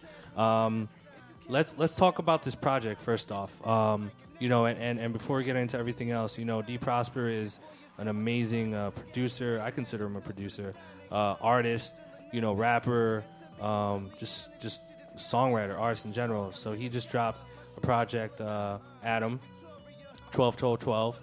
Uh, I had the pleasure of hearing a lot of this album uh, before it came out, and I was completely b- blown away by it and, and very much inspired by it. Um, so let's talk a little bit about the project. D, like, you know, tell us about where you got the idea for it and, and what made you decide to make an album like this, and also uh, some, I guess, experiences on how it was creating this project. Well, I I decided like uh, you know nine months ago that it was it was uh, it was time to kind of help restore balance with with in the sonic tapestry of what's going on. Um, I love hip hop, and hip hop has allowed me to have a job. It's how allowed me to travel the world to Asia, to Brazil, to Africa, all through the grace of hip hop. To Cuba, I can say that on the radio now. I hope Nice. you can do that. You can do I wish that. I could go to Cuba. but uh, but it allowed me to go to a lot of places, and I see that no matter the politics of the country, uh, the music kind of put everyone together, and um, it, it it represented a lot of different things that I felt that a lot of the American artists were forgetting a lot of the principles that made it a global phenomenon that it is, um, and I felt like you know. I love everything because everything's balanced. You know, good, bad, up, down, male, female. So you got to have everything. It's nothing that's so goody good or nothing that's so baddie bad. But you got to find a, a good uh, medium where you can give hip hop to in a form that right now it feels like we're in genetic modified hip hop period. Where Wow, that's a crazy way to put everything's- it, It's but- like GMO hip hop where GMO hip hop. Yeah, this the producer there, there, boom, and do it. So I Mon- came it's from the Monsanto era- music. Yeah, I came from the era, at least in my G Unit time, of just finding producers and sounds that haven't been discovered before. Because I'm a collector of you know vinyl, of jazz, artifacts. I've, I've always been into collecting things that were rare that everyone else might be screaming one thing, but you could find that little rare diamond in the rough, and that's how I found Illmind. You know, I, Dope. I, I was hunting around the internet, finding things, looking at what people are talking about, and, and, and just doing my research, and that's just how I've always been. So when it came time to kind of self-reflect and create my own art, um, which the universe was drawing me to, to create my own art, it, it decided to follow those same principles that got me to this point in my career, which is follow your heart. So I followed what inspired me, um, and I related that to the atom, which is the origin of a lot of things. So I just wanted to take it back to my roots, take it back to my origins, and why I was inspired by uh, the music that allowed me to take the journey that I took. So No I just kind of want to invite the listener into that journey, and um, th- that's that's what you know got the Ad- ATOM. That's that's Real amazing. quick, you were talking about the vinyl. I know you had to be a, a big fan of Sun Ra.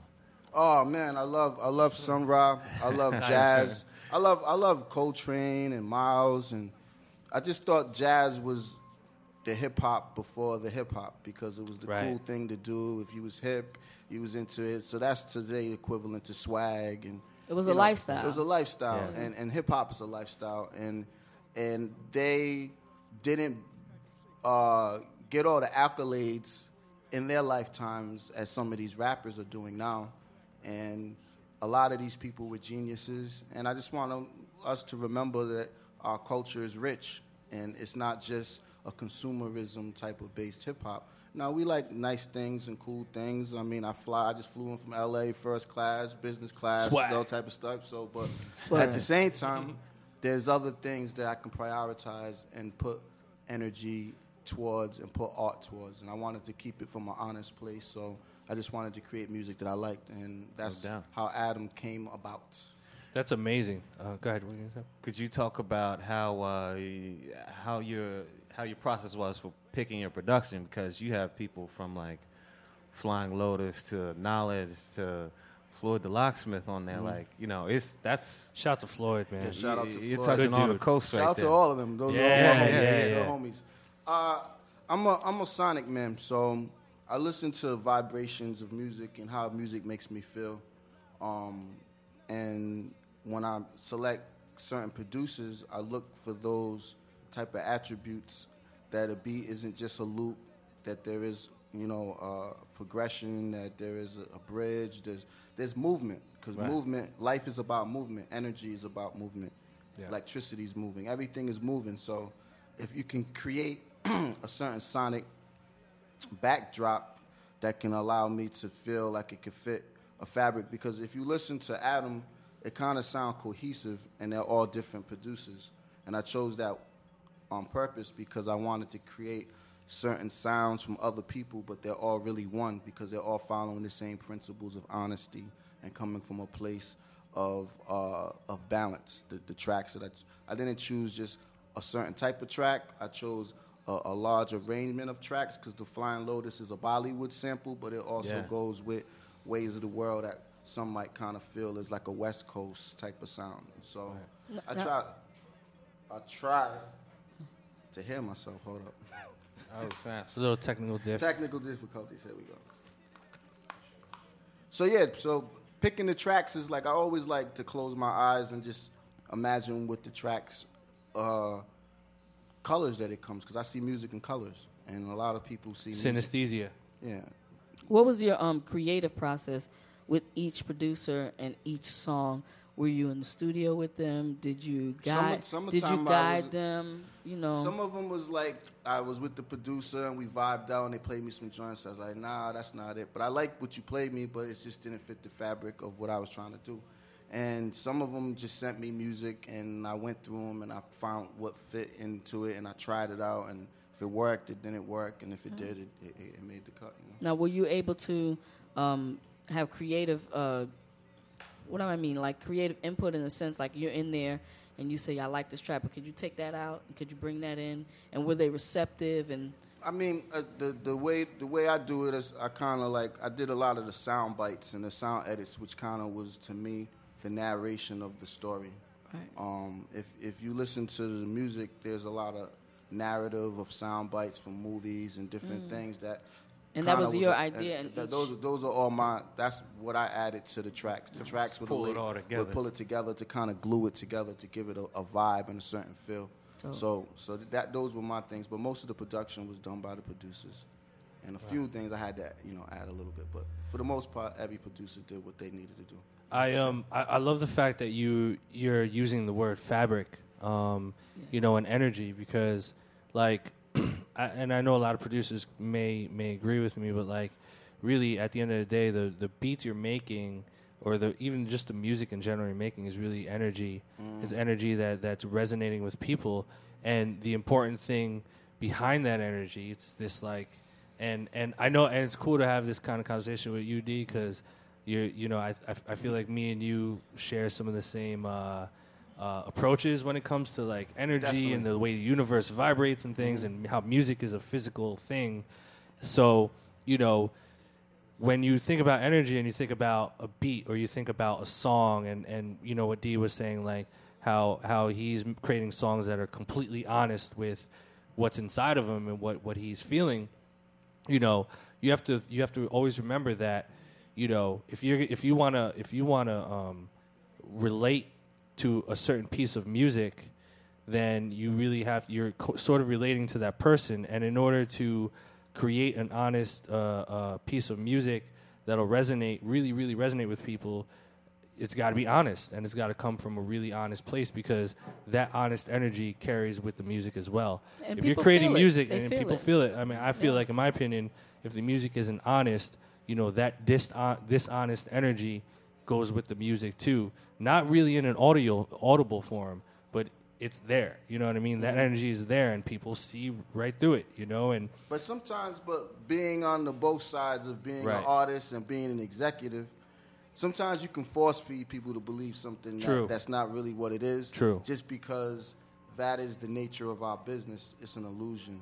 And if you can get people to buy into the illusion, but I'm with Right. you 100. percent I just needed to put that in there. totally. no, No, totally I think, right, though, but I you know. think, I think, I think it applies more actually to the producer. You know, if you're a producer and and and you're producing music with intentions of, uh, maybe I should, you know, fucking do a beat like uh, Jaleel, uh, so I can try and get a placement with Ross. You know, and that might work, whatever. But like, if you if you're a producer and you're in there creating honest music that you really fuck with, that you really like, you know, that I feel like that energy will resonate with people, you know, and, and, and you see it happen time and time again. So, but D's definitely right. Like the illusion element is definitely uh, a part of it. I mean that that machine, Yeah. clear channel, radio, all that. You know what I mean? That machine is just. It's just how it is, But- man. but- they're gonna but they're it- gonna it- feed you. They, they're gonna feed you, but I think that shows like this and Blap Radio and and just what you're doing for hip hop is important uh, for the whole planet. Believe me or not, y'all Word. doing you're helping the planet and y'all freeing the minds to at least have an alternative to listen to different you know producers like Illmind or you know you know Khalil or Lotus or whatever. Like they have created their own industry in a sense because. Uh, it's almost like the kids with the haves and the have-nots. You know, Right, so right, right. we still got to play. We're still gonna have Yeah. a life. It's like the kids in the ghetto. You know, we might not have all the privileges, but we make you know the best of out of the circumstances. Like uh, example, there's uh, there's a kid in Sierra Leone named um, DJ Focus. Mm. Um, who's a 15 year old kid who invented his own radio station Hmm. and invented his own mixer and stuff and Hmm. created all that from junk. And uh, It's crazy. if you look him up, you should, you should check him out. His, his story is very inspirational. They flew him just recently, like a few weeks ago, to MIT to you know show him you know little different things that he doing. He just learned by tinkering, and I think learning and you know those type of experiences is, is people coming from nothing and, and, and allowing them to to express themselves by the by uh, being innovative. You know. Yeah, and that see, and that's an amazing uh, scenario because, like, you know, there's there's a lot of people on this planet who have literally have nothing, and but it doesn't mean that these these people don't have the same potential to become great. Like you know, more fortunate people like us, like in America, whatever, however you want to put it. Well, but we well we all have uh, we all have our soul. Right. You know, we all Right. have spirit. Right. That's one thing we all have, whether it you know rich, Rich poor. poor, right, right. Your Exactly. spirit and the way you treat others and what you offer into the world, your vibrations. That It's you can't buy vibration. that. Right, right. It's vibration, yeah, and and and I experienced that um, uh, when when I was teaching briefly in Harlem. You know, like like with these kids or whatever. It's like you know the the the the potential is there. It's just you know the the system is working against them to the point where they they don't have those options. You know, you can't be a kid from Harlem, and and most most kids from Harlem don't tell themselves, you know, yeah, I can go to NYU and I can pay for that. You know what I mean? It's just immediately shut down. No, you can't go to NYU or no, you can't go to Harvard. You know what I mean? And and it sucks, but um, you know, it's just it's it's it's just an unfortunate thing. But uh, you know, that that's just one thing I learned in that experience. But um, the, so I want to I want to backtrack over here and, and, and talk a little bit more about the album as well. Uh, tell tell them what the, the name the acronym stands for and the whole meaning behind the album and Well, well, ATOM, like I said, was the reference of of taking it back to the origins. But when I did perform as an artist in the 95, 96 Mastermind. Mastermind era. Yeah, yeah, had, we I know. Had, I had a project called Adventures of Mastermind, and um, so the acronym became, you know, Advanced Thoughts of Mastermind. And um, since I was coming back with Cute. it, I, I felt like it was if it, it was time to s- to hear Yeah. advanced you know, thoughts and, and advanced, you know, astral projection and music, Yeah. and, and trying to just take it to a higher realm. And, and And that's almost 20 years in the making, almost.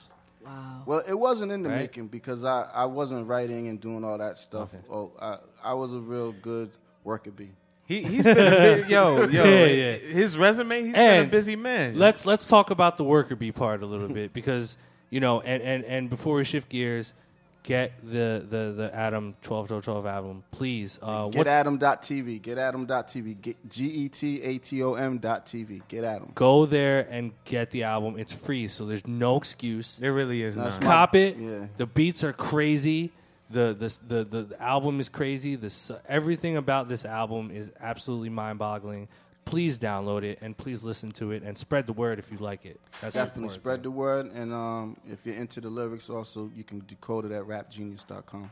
I mean, it is, and it's it's it's refreshing to watch you talk about this album Mm-hmm. because you're smiling, and I could feel your vibrations. Like he's like really, you know, what I'm saying like you hear cats talk about their music, but This he's smiling kid like right here, great. man. That's This is his his baby. kid. He's like, yeah, yeah.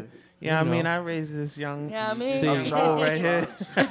D D see D D Prost is like mad humble, so like he tries to be like, yeah, you know, it's a little project, you know, but when you actually listen to it and and and you get it, it's like holy shit, like this thing is is is is a is a is a an artifact of, of history. You know what I mean? Like it's crazy. So we can ramble about it, but get the album. Um, let's talk about the worker bee stuff, right? Yeah. Why not? Let's- yeah, the let's- worker bee stuff, you know, Mos Def uh, produced a record on Black on Both Hands Side called Mr. Nigga featuring Q-Tip. Yeah, That Cass my didn't, jam. Cass didn't know that. D D Pro- produced, on the. ASR 10, I Uh, believe. on the ASR 10. Yeah, he has some beats. I love the ASR 10. Oh, you know I do Yes, too, yes, D. yes, yes, yes. Q-Tip was on that song. And Q-Tip was featured on that song. Word. And um, you know, I did Executioners, uh, you know the name remix with uh, Pharoahe Monch and Exhibit and uh, Crazy. Who was else? Inspectah Deck was on that. wow, And then um, legendary then shit. you know I did a lot of records that didn't come out and some Japanese stuff and you know I did a, a single in Japan with uh, Barefoot Distribution. D, this is your barefoot, opportunity to man. not be humble. Like, break it Yeah, down. word. Nah, it's, just, it's like when, it's like Let when you 'em talk know what about the yourself, it just seems like you're just talking about yourself. But, no, they Well, want to we'll- know. We'll, People we'll want to do know. it. We'll You do wanna it know? for him. I know how it is. We'll do it for him. Ah, let's you know, try we'll, it. Sean. inter- Go we'll ahead, Sean. introduce each piece. You know what I'm saying? Right. I mean, I was I was I was around a lot of cool projects and giving my input to even you know, the Black Star album was my first like A and R job that I realized that I put together that I didn't get the credit, and that's when I started taking it seriously. I, I was getting a consultancy check, but I wasn't like I didn't get on the credits. And when I realized that I did all this stuff and put people together and try to you know, that's when I was like, you know, something ain't right. So I put it I put it together and I felt like, all right, fuck all this uh, a- artist shit and just being creative in the studio and helping motherfuckers with ideas and hooks and Right. being a cool fucking D. This is a job. So I started going hard like not being an artist and just let you know about my business and Right. write fucking business plans and I could email you and get Right. on it and like, you know, handle business like a real person and Commissioner Gordon who was uh A&R. was the Oh, vice shout out to. Commissioner Gordon. Yeah. Wow. Yeah. He Yeah. was uh, A&R, head A&R at uh, Columbia at that time, and then, you know he, he brought me in there. So did he did he like mentor you or He was like my Yeah. mentor, definitely my mentor, and he gave me my first job at Columbia. And then Wow. I started working with Lauryn, and then you know started uh, Lauryn Hill, by the Lauryn way, Hill. guys. Shout out to And, uh, Lauryn Hill. Come on, Yeah, y'all. shout out to See, uh, D D calls Lauryn with her by her first name. You know? That's just You how don't it have to use the last name. No, I mean that's just how it is, yo. Nah, it's love, all love to, to, Word, word. Uh, Lauryn and you know the Marley family as well. Mm-hmm. I work with them as well, and um, also worked with Rich Nice and the Track Masters in that era, and, Nice. uh, Wow. KG and Naughty. Um, you know, I, I did some records for a, a group called Coffee Brown. Oh, I heard Um, Coffee Brown. So, uh, Okay. you know, I've, I've been behind the scenes of a lot of cool things, and uh, obviously, you know, 50 Cent, most people know me by because I was using the same approach uh, at a at a corporate level that I did on an indie level, which was finding the jewels without caring about who did what, just Right. finding exactly something that can improve the album uh, give someone an opportunity, like I got an opportunity, and continue that legacy to continue. And I, and I think they keep that policy to this to this day. They do. So, so, so I think, uh, you Yeah, know, but no, a- no, there's a- nobody did it better than you. I will. you and Shadow. I will say. I will say. D, D, D, D is is is one of the, if not the pioneer of that. Um, you know, I, and I remember that clearly, and and I kind of caught like the tail end of it a little bit because Mhm. it was like, you know, my early interactions with D, it was D, you know, coming in as sort of like uh, uh, an A and R and bringing me in and everything, and that just that whole concept of finding and throwing out the politics and finding those new producers that actually work. Right. You know what I mean? And it, it's it's a mutual thing because for a long time it was, you know, if you weren't part of the matrix, then guess what? You weren't getting a check, a big check on a on a on a multi platinum album. Right, You right. know what I mean? You had to do a lot of different groundwork to get in that door. So so you know what D did allowed for us producers to be able to get in that door and say, you know what, my material is dope. Believe in me, and and and let me put the work in, and and we can change the game. So um, man, amazing. Now, can I ask a question? Mhm. Uh, let, let me rewind a little bit. So you started off using ASR 10, correct? Yep. For the producers that are listening out there, what was the young D Prosper like? What made him want to go make beats and start digging? Where did th- where does that come from? Where did that stem from, and how? And who was your first influence in all that whole creative stuff?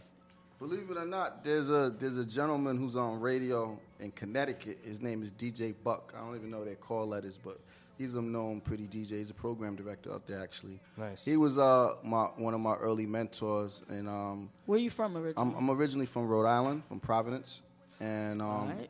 I've been a New Yorker for 19 years though. But uh, he was basically the first guy in my neighborhood that had an SP12 and you know DJ'd all the parties. So he was my Kool Herc or whatever. Oh, me word. growing up, where he, he had everything, and the rappers would come by his crib and. He teased me just that he still got the four tracks of my stuff when I was like 15, Ah, 16 those are jewels right there. so he was like, he gonna let him out the gate as soon as I drop. him. I was like, Yeah, nah, yeah, hold yeah. that, hold that, Hold that. Right. Uh, but um, but yeah, so DJ Buck, I gotta give it up to him. And um, if you you know, if I got my BlackBerry, I could tell you exactly what station he is. But he's pretty Yeah. known. He's he's known in, the, in the, uh, your run for you doing your radio promo run when you Mhm. go to Connecticut. Oh, dope. Yeah, Dope. he's the, he's the guy. And so, uh, I mean, he inspired me, and um, there was others, obviously, just the music business itself. I mean, So when did you get that bug? Because everybody has that day when they got that bug and was like, "Yo, I gotta have this piece." I well, can't. well, like I, I never really wanted to rap per se. I was always writing as uh, like I'm a writer. Like I was saying, I, I'm a, just a writer more so than just a, a rapper because I just like to write. I could write, you know, a business plan. I could write some poems. I could.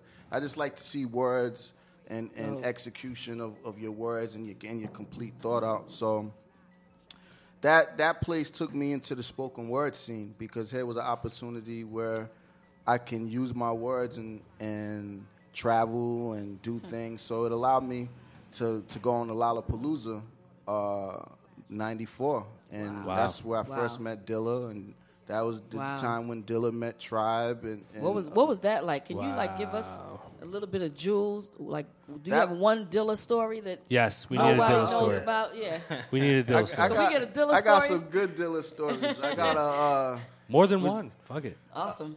I remember like me and 88 Keys. Uh, Shout to 88. Shout, to 88 Keys. We- Shout to Tumbling Dice, Rashad Smith. He's Oh, oh. tuning in. Yes, he is tuning in. Yes. Tell, tell Rash- Rashad got ATOM Anthem. He's hot right now. Yes. Give him big up, big up. Yeah. But um, my Dilla story, you know, a few different stories. I remember when he first played me Slum Village. I was with 88 as well. We was at Electric Lady Studios. Before it came out. Yeah, before it came Oof. out. And Jesus. um, we was in the studio when you go downstairs all the way, all the way to the back. I forgot the name of it right now, but I'm picturing it as I'm speaking to you. And he was just like excited about uh, hearing his music. It was almost like, uh, you know, he knew something big was going down. This is before Interscope deal, deal with Interscope, with Slum was on Interscope. And um, Wow. he played me the music, and I, and he didn't even know I spit and all that like at that moment, but I just wanted to let him know. I was like, yo, that's just crazy. Wow. he inspired me. I think he played me. Uh, he played me uh, the record with the James Brown sample. I don't know. Oh, I don't know. Yeah, when I first heard that, I was like, "That is so genius! Oh my gosh!" And and That's like an off loop too. yeah, and and um, it just inspired me. And um, then um, he sent me beats too. Yeah, we, we we developed a good friendship, and he used to send me beats. And I was trying to get him on fifth stuff because you know I knew about his sickness and stuff, and I was trying to hit him with some good news. And Right. um, he was sending stuff, and it was it was great for me because I love everything. But my guys, Banks, and these guys, they just thought it was just too too a little just too a left from Right. the mainstream because when when you're at G and you're getting all the best of the beats, all the best. So like if you got a subpar beat and the drums is just a little bit off, and the next beat come when the drums is completely crazy, you forgot about this one that was a gem, but it just you know what I mean. so things yeah. like that, and Right. and when I listen back to the beats now, they were great. They was great. That there's stuff that that came out that people rapped on. Do you still have them? Nah, that uh, that um that that laptop completely fried. That was won't turn back on anymore. And I wish I would have Back up your kept them. st- Yeah. back But you know what? That's files. that's but one one of them I kept though because I sent it to Eric Roberson and um he did a record with Dilla. One of the Eric Roberson records with Dilla came from the batch that I sent Wow. that Dilla sent me and I sent to him. Good Um, shit. So there's uh, there's interesting. I mean, he was definitely a, a, a great inspiration, funny guy to be around. And I don't know if we're 420 friendly, but we used to get involved with that a lot. So yeah, yeah, yeah. No, this is definitely 420 friendly. I mean, we got the green background. You know what I mean? You know, But real, real quick, man, uh, could you explain to these cats what's the difference between A and R and music consulting? yeah. Well, Because there's a there- thin line and a big line. yeah. Well, I, I think I think there's there's just different types of A and R's because there's some A and R's that just you know do the things that are safe, and then there are people who you know break the rules and the mold. So I think I'm someone that's on the latter part of it, but it doesn't help that if you're doing a record and you get Pharrell and you get Timbaland, you get of course you're gonna spend up all the budget, but that might be the gamble that you're willing to do to, to make that you know artists in the company recoup because at the end of the day we're in the music business and we have to sell some records in order to keep the lights on in order just for you to have a you know expense account and all the perks that come with working on the label so there has to be some type of uh, balance there now music consultants in my understanding are people that you know they can help in part of the process of the project. Like I'll give you an example. On I worked on two Tupac projects, the Evolution and uh, Pac's Life, and I got you know production coordination and stuff because I did a lot of A and R type stuff. But you know Tom Wiley is, is you know Tupac's A and R, so nothing can change that Right. from Right. doing it. So I take a, a, a pro- project coordination stuff. So that coordination uh, title, which is you know just titles, they don't mean nothing. But the work that actually I did would be in that case considered a consultant because I wasn't per se the A and R of the project from beginning to end. Okay. I did what needed to be done for my pieces and handed these records in for my pieces for, and so that hence gave me production coordinations opposed to A and R, which is final from beginning to end. And A and R, as most people know about this time, is artists and repertoire, which can be from making sure artists get their producer decks to making sure we got all the stems and bounces and all the different TV tracks and all the different the, the, the radio version, the Yeah. street version, like all the ways that the music comes out to the people in in its its uh, master state is kind of overseen by the A and R process before you hand it off to marketing and product management to you know in publicity to get you the interviews and editorials and all the things to make a record go. Uh, working at record labels will allow, allow me to realize that every good project has to have a team of execution. Yeah. It's almost like Yes. in a in a world of just tech and, and things like you can have a great idea, but If you don't have the team to execute it, your idea is worthless. So I kind of look at that in a sense that when you when you have artists and you have projects, you you need to have a great team. You know, Jay Z is Jay Z, but he has a great team of people that you might never see and walk by on the street Right. every day that make it possible for him to stay ahead of the curve. From everything from a stylist to everything for him knowing what new shit is hot to wear to, to you know who's the new hot producer and who got the new beats and Hit Boy. I'll give you an example. I know Hit Boy for a while when Hit Boy was running around with Polow da Don and hitting me up on MySpace. And um, I'm proud of him as well to see his his evolution and his journey. But um, you know, who would ever thought that that he would be working with you know Kanye and, and Jay Z? And just a few years ago, he was just trying to figure out you know how to get back in the game after leaving a situation with Polow. So it's time to like reinventing yourself and allowing not the politics of the game to get in the way of good music. Amen to that.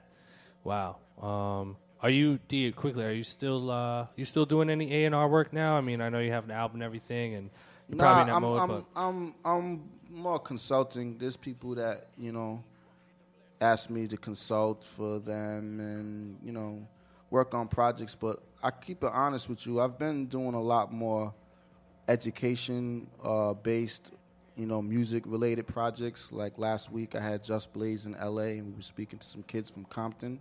Amazing. Um, it was a Wow. situation where you know there's a. Uh, uh, a, pro- a program called G Camp, and um, they basically take kids who are you know in juven- juvenile delinquents or whatever you want to call them in these these you know jails or whatever, and they can leave early if they go into this program, which allows them uh, teaches them poetry and how to make beats and how to you know edit videos and all that That's type amazing. of stuff. So Give 'em something to do. Give them something to do because you know the children in the future. So I had an opportunity and um, I got on a call and, and they, you know, was picking my brain. So I try to bring the hip hop related things that I think can can be educational because I've worked in the business for too long and it's more than just money that motivates me to to want to do this hip hop shit at this stage of my career. So I had Just come speak about it. He did Shout Kendrick out to Lamar. Just Blaze. Yeah, Just Blaze is the Yep. big homie. So he, um, you know, we spoke about, you know, how how do you make a transition into this business and how do you follow your dreams? And that's the type of work that that uh, invigorates me to want to continue in hip hop. Utilize my hip hop super friends and connections that I have in that to inspire people in a way that might necessarily. Because I never had a when I was coming up, someone bring you know Yeah. someone I looked up to, you know, around like no no problem and to teach me and give me guidance and give me hope and and I, and you know I think that right now, you know, it's important for for for the humanity and, and the country and, and everyone if if you empower the youth basically no and doubt. that's what that's No what I wanted to do and that's pretty much more what I'm doing now and doing my work with with NASA and um, ISISYouth.org which is um, you know instituting science in schools and uh, I'm really big on that because I feel STEM, and, which is science, technology, engineering, and math. If, if our children aren't excelling in those areas, then then we're just gonna be, you know, Stepin Fetchit. Did y'all realize he just said NASA? Yeah. NASA be. D D works for NASA. I mean, it's so we That's can talk to. D for five hours and not cover everything because there's so much that uh that, that he's doing and uh, and it's all amazing. And I feel like, I you, you know what's cool? It's like I feel like at the end of the day, whether it's creating an album or you know uh, doing the venture in Compton or whatever, it's like you're you're giving you're giving this energy back to the universe Right. The- really and that's the, and and and and ex, you know uh, expressing that kind of energy to the universe really just that's an, an amazing thing man and and you know I, I hope that more human beings on this earth would would do that especially if you're in a position to be able to you know uh, figure out a way to, to, to do that in your own way you Yeah, I know, mean, you have to have purpose. right You know what I mean? I mean, you have to have purpose. That's what Very- very that's much. what this is about. Right. And I think hip hop, we kind of forget what hip hop was about. It was used as a tool at, at one point to, to to speak for the, the people who wasn't in power. You know, the less fortunate, the Yep. oppressed. It was it was coming from that place because corporate radio and play wasn't playing hip hop. They didn't want to give us no day of light, so we had to go in the park and fucking you know Yeah. create parties and you know Right, right. you know the rest is history. Yeah. So just that that energy alone allows us to see that if if we are creative and we put our energies into something, we have created a trillion dollar industry without any hip hop billionaires. And we did it together. Amazing. Um, and on that note, I think we should play some of this album. I, I want to start out with Stop and Frisk. Yes. Okay, Then I okay. wanna- Then I want to hear Elephant Ride. All right, you t- okay. Yeah, Okay. I mean, it- Okay. Just as long as you play those two first. Hold I'm on, good. hold on. Stop and frisk. Stop and Frisk is my shit, man. All right, we're gonna I'm play glad you Stop like and that. Big Frisk up and kno- then we're Knxwledge gonna on play- that. Man, uh, big up to Knxwledge, and then uh, what was the other one you wanted to play? Elephant, Elephant Ride. Ride. Flying Lotus did that. Big joint. up, flying low. So my we homie. go we gonna play some of the album. We'll play Stop and Frisk first, Elephant Ride, and then we're gonna play the intro, uh, and then maybe one more. But uh, I want to hear the one uh, number three. But y'all have J to. Electronica. T, tell them again where where to Oh, get the the, album. ATOM Anthem. Oh, Yeah, gotta uh, play gotta ATOM play Anthem. ATOM You gotta Anthem. play that. Um, Yeah. You can get the, the project uh, ATOM twelve twelve twelve at getadam.tv. Please do that, and if you don't, and I find out you didn't, um, well, fuck you. Getadam.tv. Let's Get go. you. The aggressive Illmind. I'm aggressive now. So enjoy the music, y'all. We'll be back in a mo- in a moment. Kip. Black Yeah, Radio. yeah, let's go. Black. I'm quite sure they don't care nothing about us. They, they fucked that man up right there. They kicked his ass. They snuck him. That wasn't even right. Cause they know, cause nobody was with him.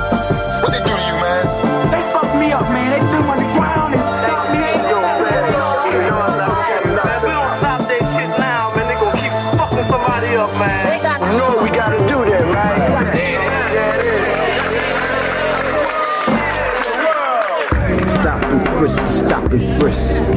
Stop and frisk, and stop and frisk. Stop and frisk, and stop and frisk. Stop and frisk, and stop and frisk. In the streets of New York, and stop and frisk. Do or die, best style to stop and frisk. Harlem and Uptown, to stop and frisk. Jamaica, Queens, now I mean, to stop and frisk. Listen. In the streets of New York, be on the lookout, homie. Watch where you walk. Behind the corners, they be lurking. They working, patrolling the subway for certain, protecting and serving. Behind the curtain, uh. Gatekeepers be wildin', handcuff us to the island. Racial profiling is winter in America. Big up to Gil Scott. Coincidence over intricate plot. to keep my niggas locked. Get to life on the block. It's diabetes, hot fructose, a la carte. It's the penitentiary, or the pine box, or the rhyme rocks, or the jump shots. Straight automatic, this is real life fabric. Pieces of a man, sometimes it seems tragic. Home is where the hatred is. There you have it. Stop and frisk, to stop and frisk. On my way to my meeting, what the fuck is this? Stop and frisk, to stop and frisk. Violate my civil liberties, ridiculous. Please stop and frisk, to stop and frisk. LES, oh yes, got to stop and frisk. East New York, real talk, got to stop and frisk. Organize, organize, put a stop to this. It go on and on till the break of dawn. Make one move and your black ass is gone. Wish Diallo and Sean Bell could hear this song. Right is right and what's wrong is wrong. To have the authority to harass minorities. It sound ill for kids in Brownsville. From Atkins to Hegelman to putting them in Franklin. Hold your head high, you know why? Cause you're champions. Boys and girls, don't let the cold world discourage you. Learn your history, the evil that men do. Blacks, law dictionary libraries can lend you. Learn your rights, don't let the nonsense continue. And then you always fit the description of the mugging. Think black males is only thugging, you're bugging. This shit is just foul, and for heaven's sake, look around. New York is a police state. Stop and frisk, stop and frisk. Hey, you, where are you going? I'm going to mind my fucking business. That's where I'm going. Do you have a problem with that, officer? Yeah, with the question. What is this, Jeopardy? Stop. No, it ain't Jeopardy. Stop. It ain't Monopoly either. And I ain't going to jail. Freeze! Stop and frisk, stop and Goddamn, y'all sound like a set of bookends, man. Your hands on top of your BX, head. what's next? Stop and frisk. East New York, real talk. Stop and frisk. Jamaica, Queens, now I mean, stop I know why you frisk. Stop I know why. frisk. Stop it fresh. Whole black man in a black neighborhood, on a black block, and y'all just wanna bust my black head. Stop and frisk. Look suspicious. Frisk. Yeah, you look suspicious and you definitely look black. Turn around.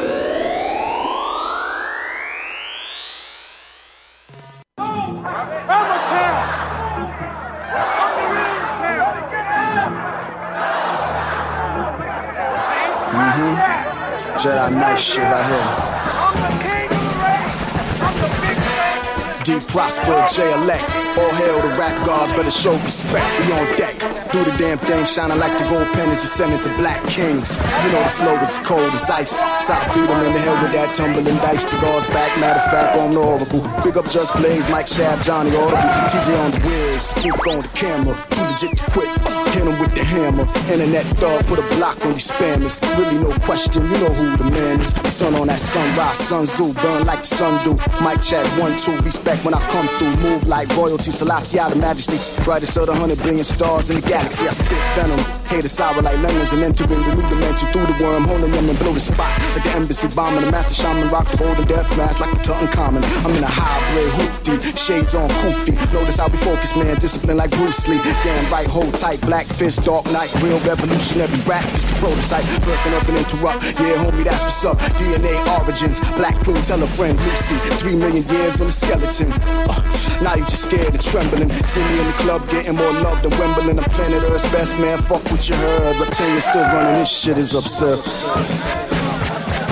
I need money. I used to be a stick up kid, so I think of all the devious things I did. And all of the mischievous things I hid. Should've died at 19, never seen my kid. A slave to nicotine, whiskey shots anonymous. The rear view shows no one there reminding us. No Ramadan, Quran, Hanukkah, Yarmulke could save me the way that the DJ did. Uh, Jay Valor, Theodore, Fedora, Tweet Theodoras. No church, no holy water, no pew, no mass de la Hoya. Uh, I leave the arena the way I came. Gold medal, rose petals, waving my cane. The party people all say my name. Black God body. Civilizer 85 right there in the lobby from JFK to Hobby. Huh. How does he do it? It's kinda like this. Every rhyme I is like a flying disc. Huh. I drop bombs like a scientist. I drop bombs like a scientist. J elect gets stronger as I get older. I measure with the heat that's made by solar. I represent the UPT Magnolia. Ten man, floating in my tin can. Major time to ground control. My resume fucks up the sound control. My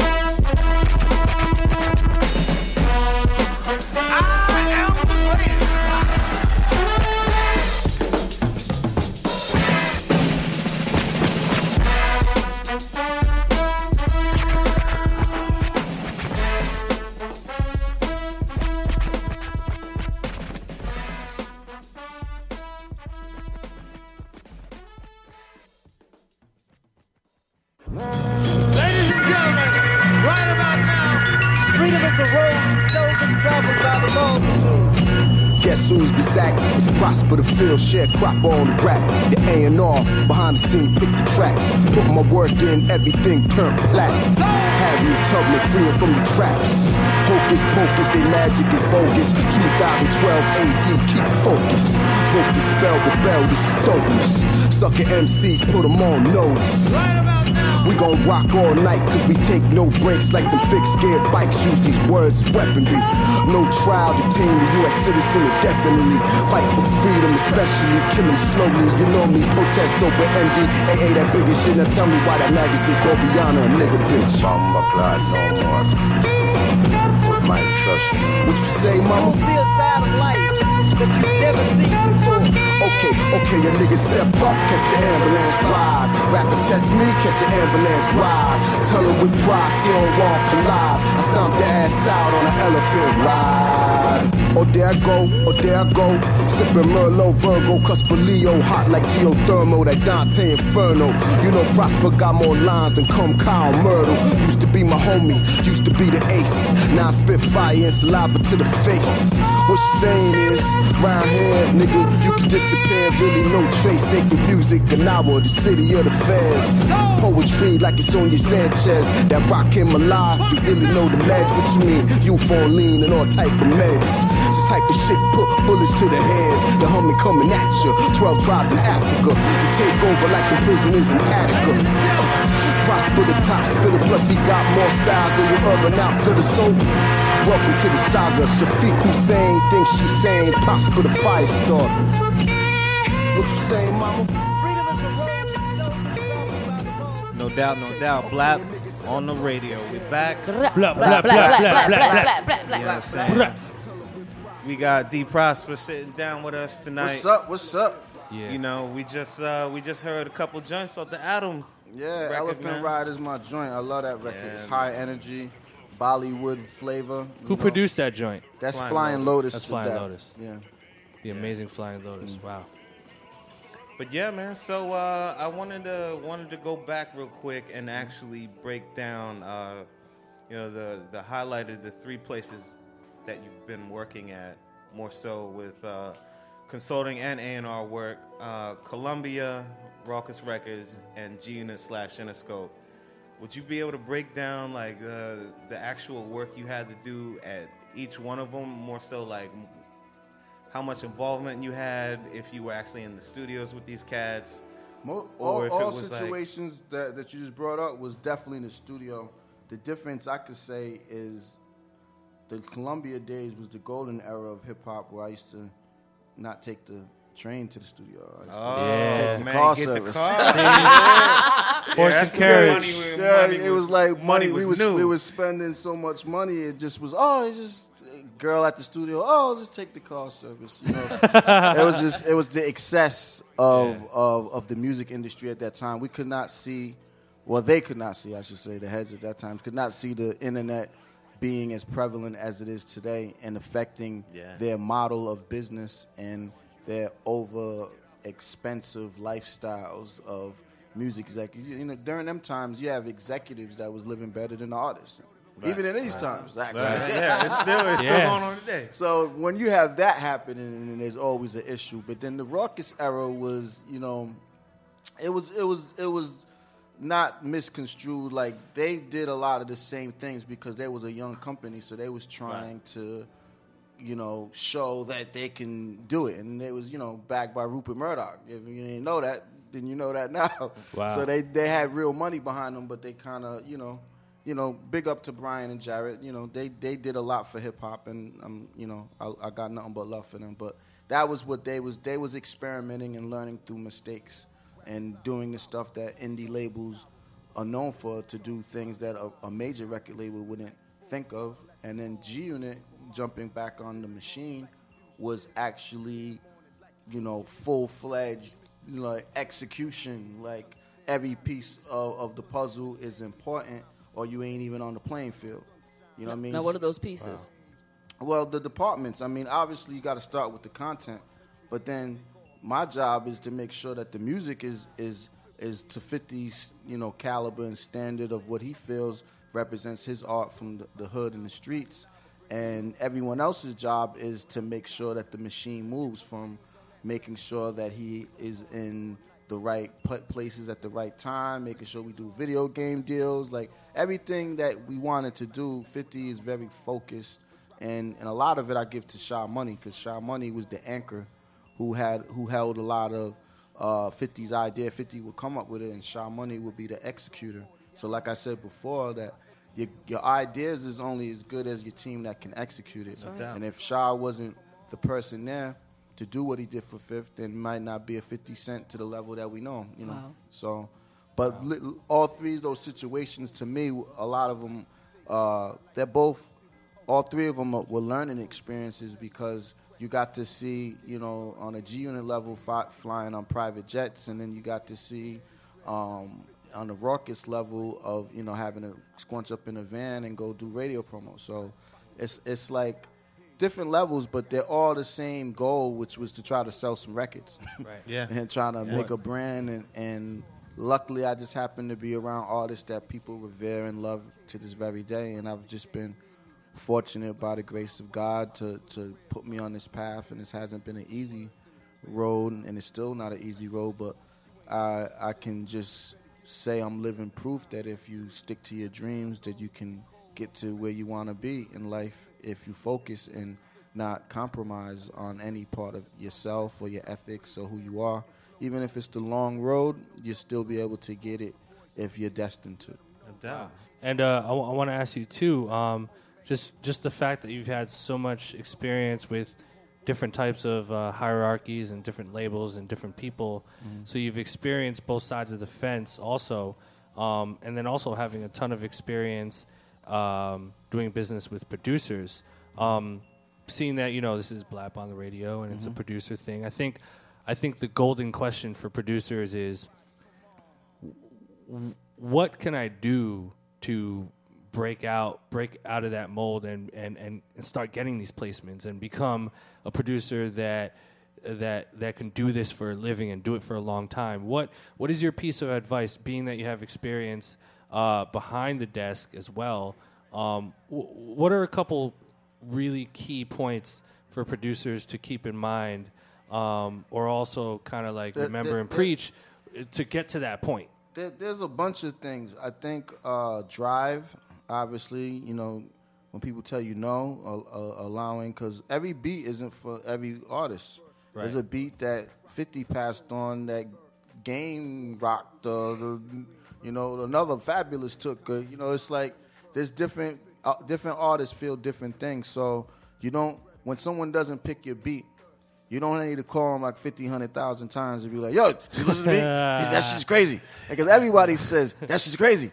That shit's crazy should be like the producer, like, you know, Yeah. the word that when the producer tell me that, I'm like, all right. Some cats all right, just me- don't know how to fall back though. Right, like right, right. So just because you gave somebody, you know, gave a D Prosper or a Sean Money some beats, Right. they're not your best friend all of a sudden. Right, You know what I mean? Yeah. We we working right now. Right, you know? right. And and sometimes there's a that line with that, but but that goes with the drive, and I respect the grind because there's certain producers to this day who I won't mention their names, but that have was so persistent, but now I'm starting to see that that hard work pays off, and that that saying because it's not like I'm not anyone that's trying to stop anyone from their dreams. I was actually trying to help people get to their dreams. And and I feel better on that side of the conversation of calling someone and they be at work or waking up out their day and giving them some good news. I get I feel rewarded to to give someone that opportunity. So I feel when when um you discourage people, it's not uh, uh, like a like a shot at them. It's basically, you know, keep keep coming, try again, because every every it might be in your best, but in your eyes, but in on a grand scheme, it's just one part of the the, the, the, the road that you got to get to. And, Definitely. And uh, it's hard for a lot of producers to hear that because like everyone producer thinks that their shit is the most John Blaze shit that is the fucking planet. And I get that a lot. So, John Blaze but but I but I feel like that. Uh, even when it's terrible, I still listen to the shits because I was like, they might be that one. Yeah. Right. And and you know, no, I ain't gonna use him as an example. I won't. I won't use rest in peace. I won't. I, I won't say his name. All right. But so so persistence really is one big thing, right? Persistence is one thing, but I noticed that the the most talented ones aren't as persistent as the less talented ones. Mm. Right. When their talent speaks for itself, then I'm calling you. Right. When when your talent, you're trying to convince people that it's the shit, then you're constantly trying to Yeah. convince people it's the hot shit. I think that if your music can speak for itself, then that does a, a, a great op- door opener. I'll give you an example. I was working with King, um, and they just made some amazing work of art that allowed a lot of opportunities to open for them. And now they're, you know, managed by Prince. And that was just, wow. you know, a project I was involved in and helped get out to the world.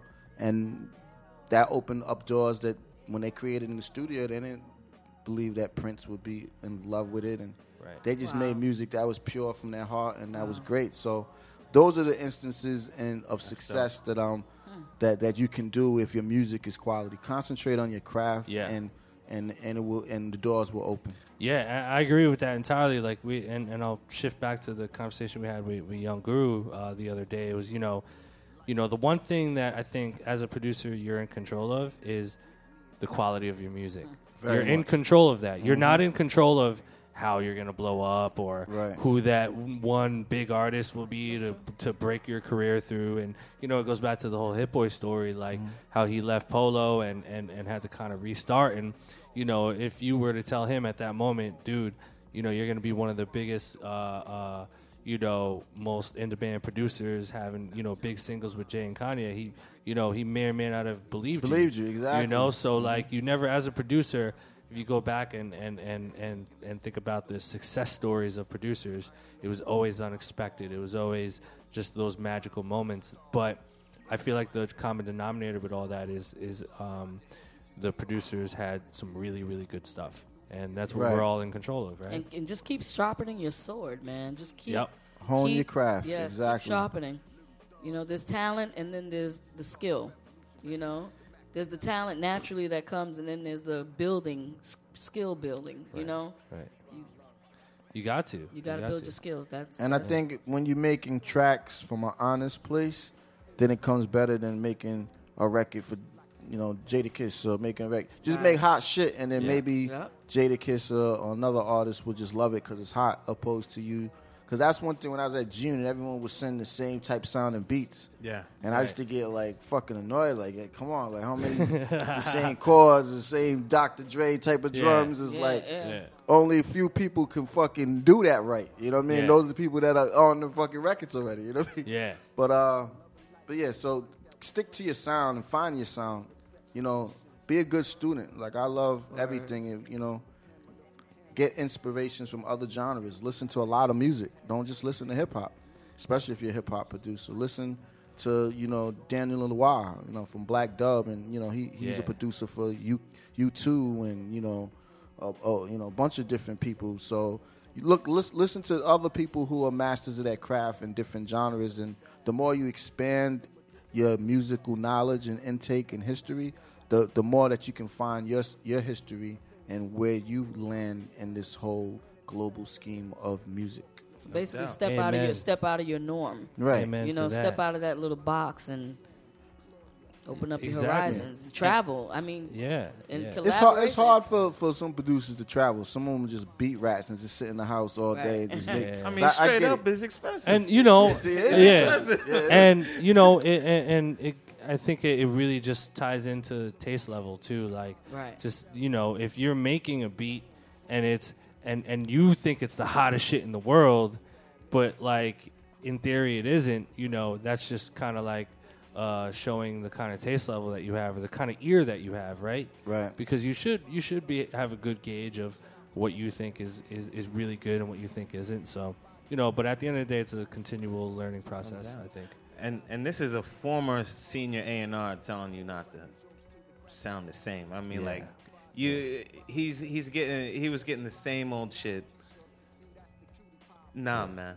Yeah, you, you that ain't gonna to, work. Need to switch it up, you know. Switch it keep, up and keep be it honest. fresh and and try to move the, the meter of hip hop. You know what I mean? I look at what Skrillex is doing. I mean, Yeah. he's he's he's found his niche, and now when you want that type of sound, he's the guy that you go to. Be it's no different than Premier. If you want that type of sound, then you go to Premier, and and and Pete Rock and Large P and Rashad Smith. Like people have a sound that people revere and love about you, and find that about yourself. Illmind and Word. you know Jake One, and you know a lot of a lot of people have a great sound, and and that you can look at as a producer and say, all right, if my beat is so hot, let me play it next to Illmind's beat and make sure my shit is bumping like this Illmind track. Yeah, man. Brat.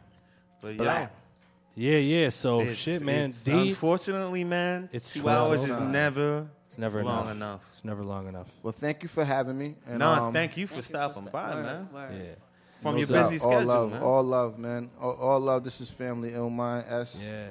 Yes, sir. Yes, sir. So, man, shout out to D Pros, man. Uh, give him a shout out on where to get the album again, one more time for the ADD cats out there. Yes, uh, for some pure rebel music and refined hip hop, uh, you can go to www.getadam.tv. And it's a free download. It's my musical gift for the year. You know, we're in the holiday season right now. There it is. No doubt. GetAdam.com. Nah, nah, nah. Get Adam.tv. Get Adam.tv. See, I'm screwing it up already. I got it. D. Get Adam.tv, man. D Pros, thanks again, man, for coming through. No doubt. All love. Uh, Blap on the radio. GID Radio. GID. GID. Thank y'all for tuning into Yeah. our new home. You know what I'm saying? Um, hopefully it was a good experience, better than the last time. But you know, we do oh, what we oh, can. Oh, uh, wait, wait! I see one comment. So glad you guys are on UStream now. The other radio site sucked. They're still our fan. No, you know? they didn't It- suck, man. They're still our fan. PNC fan. is a shit.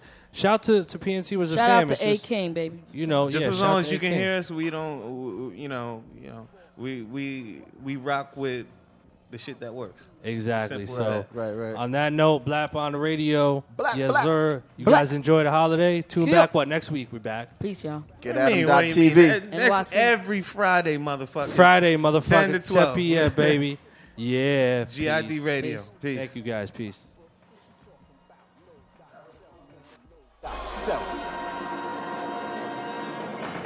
Bullet holes in these rappers call it Swiss cheese.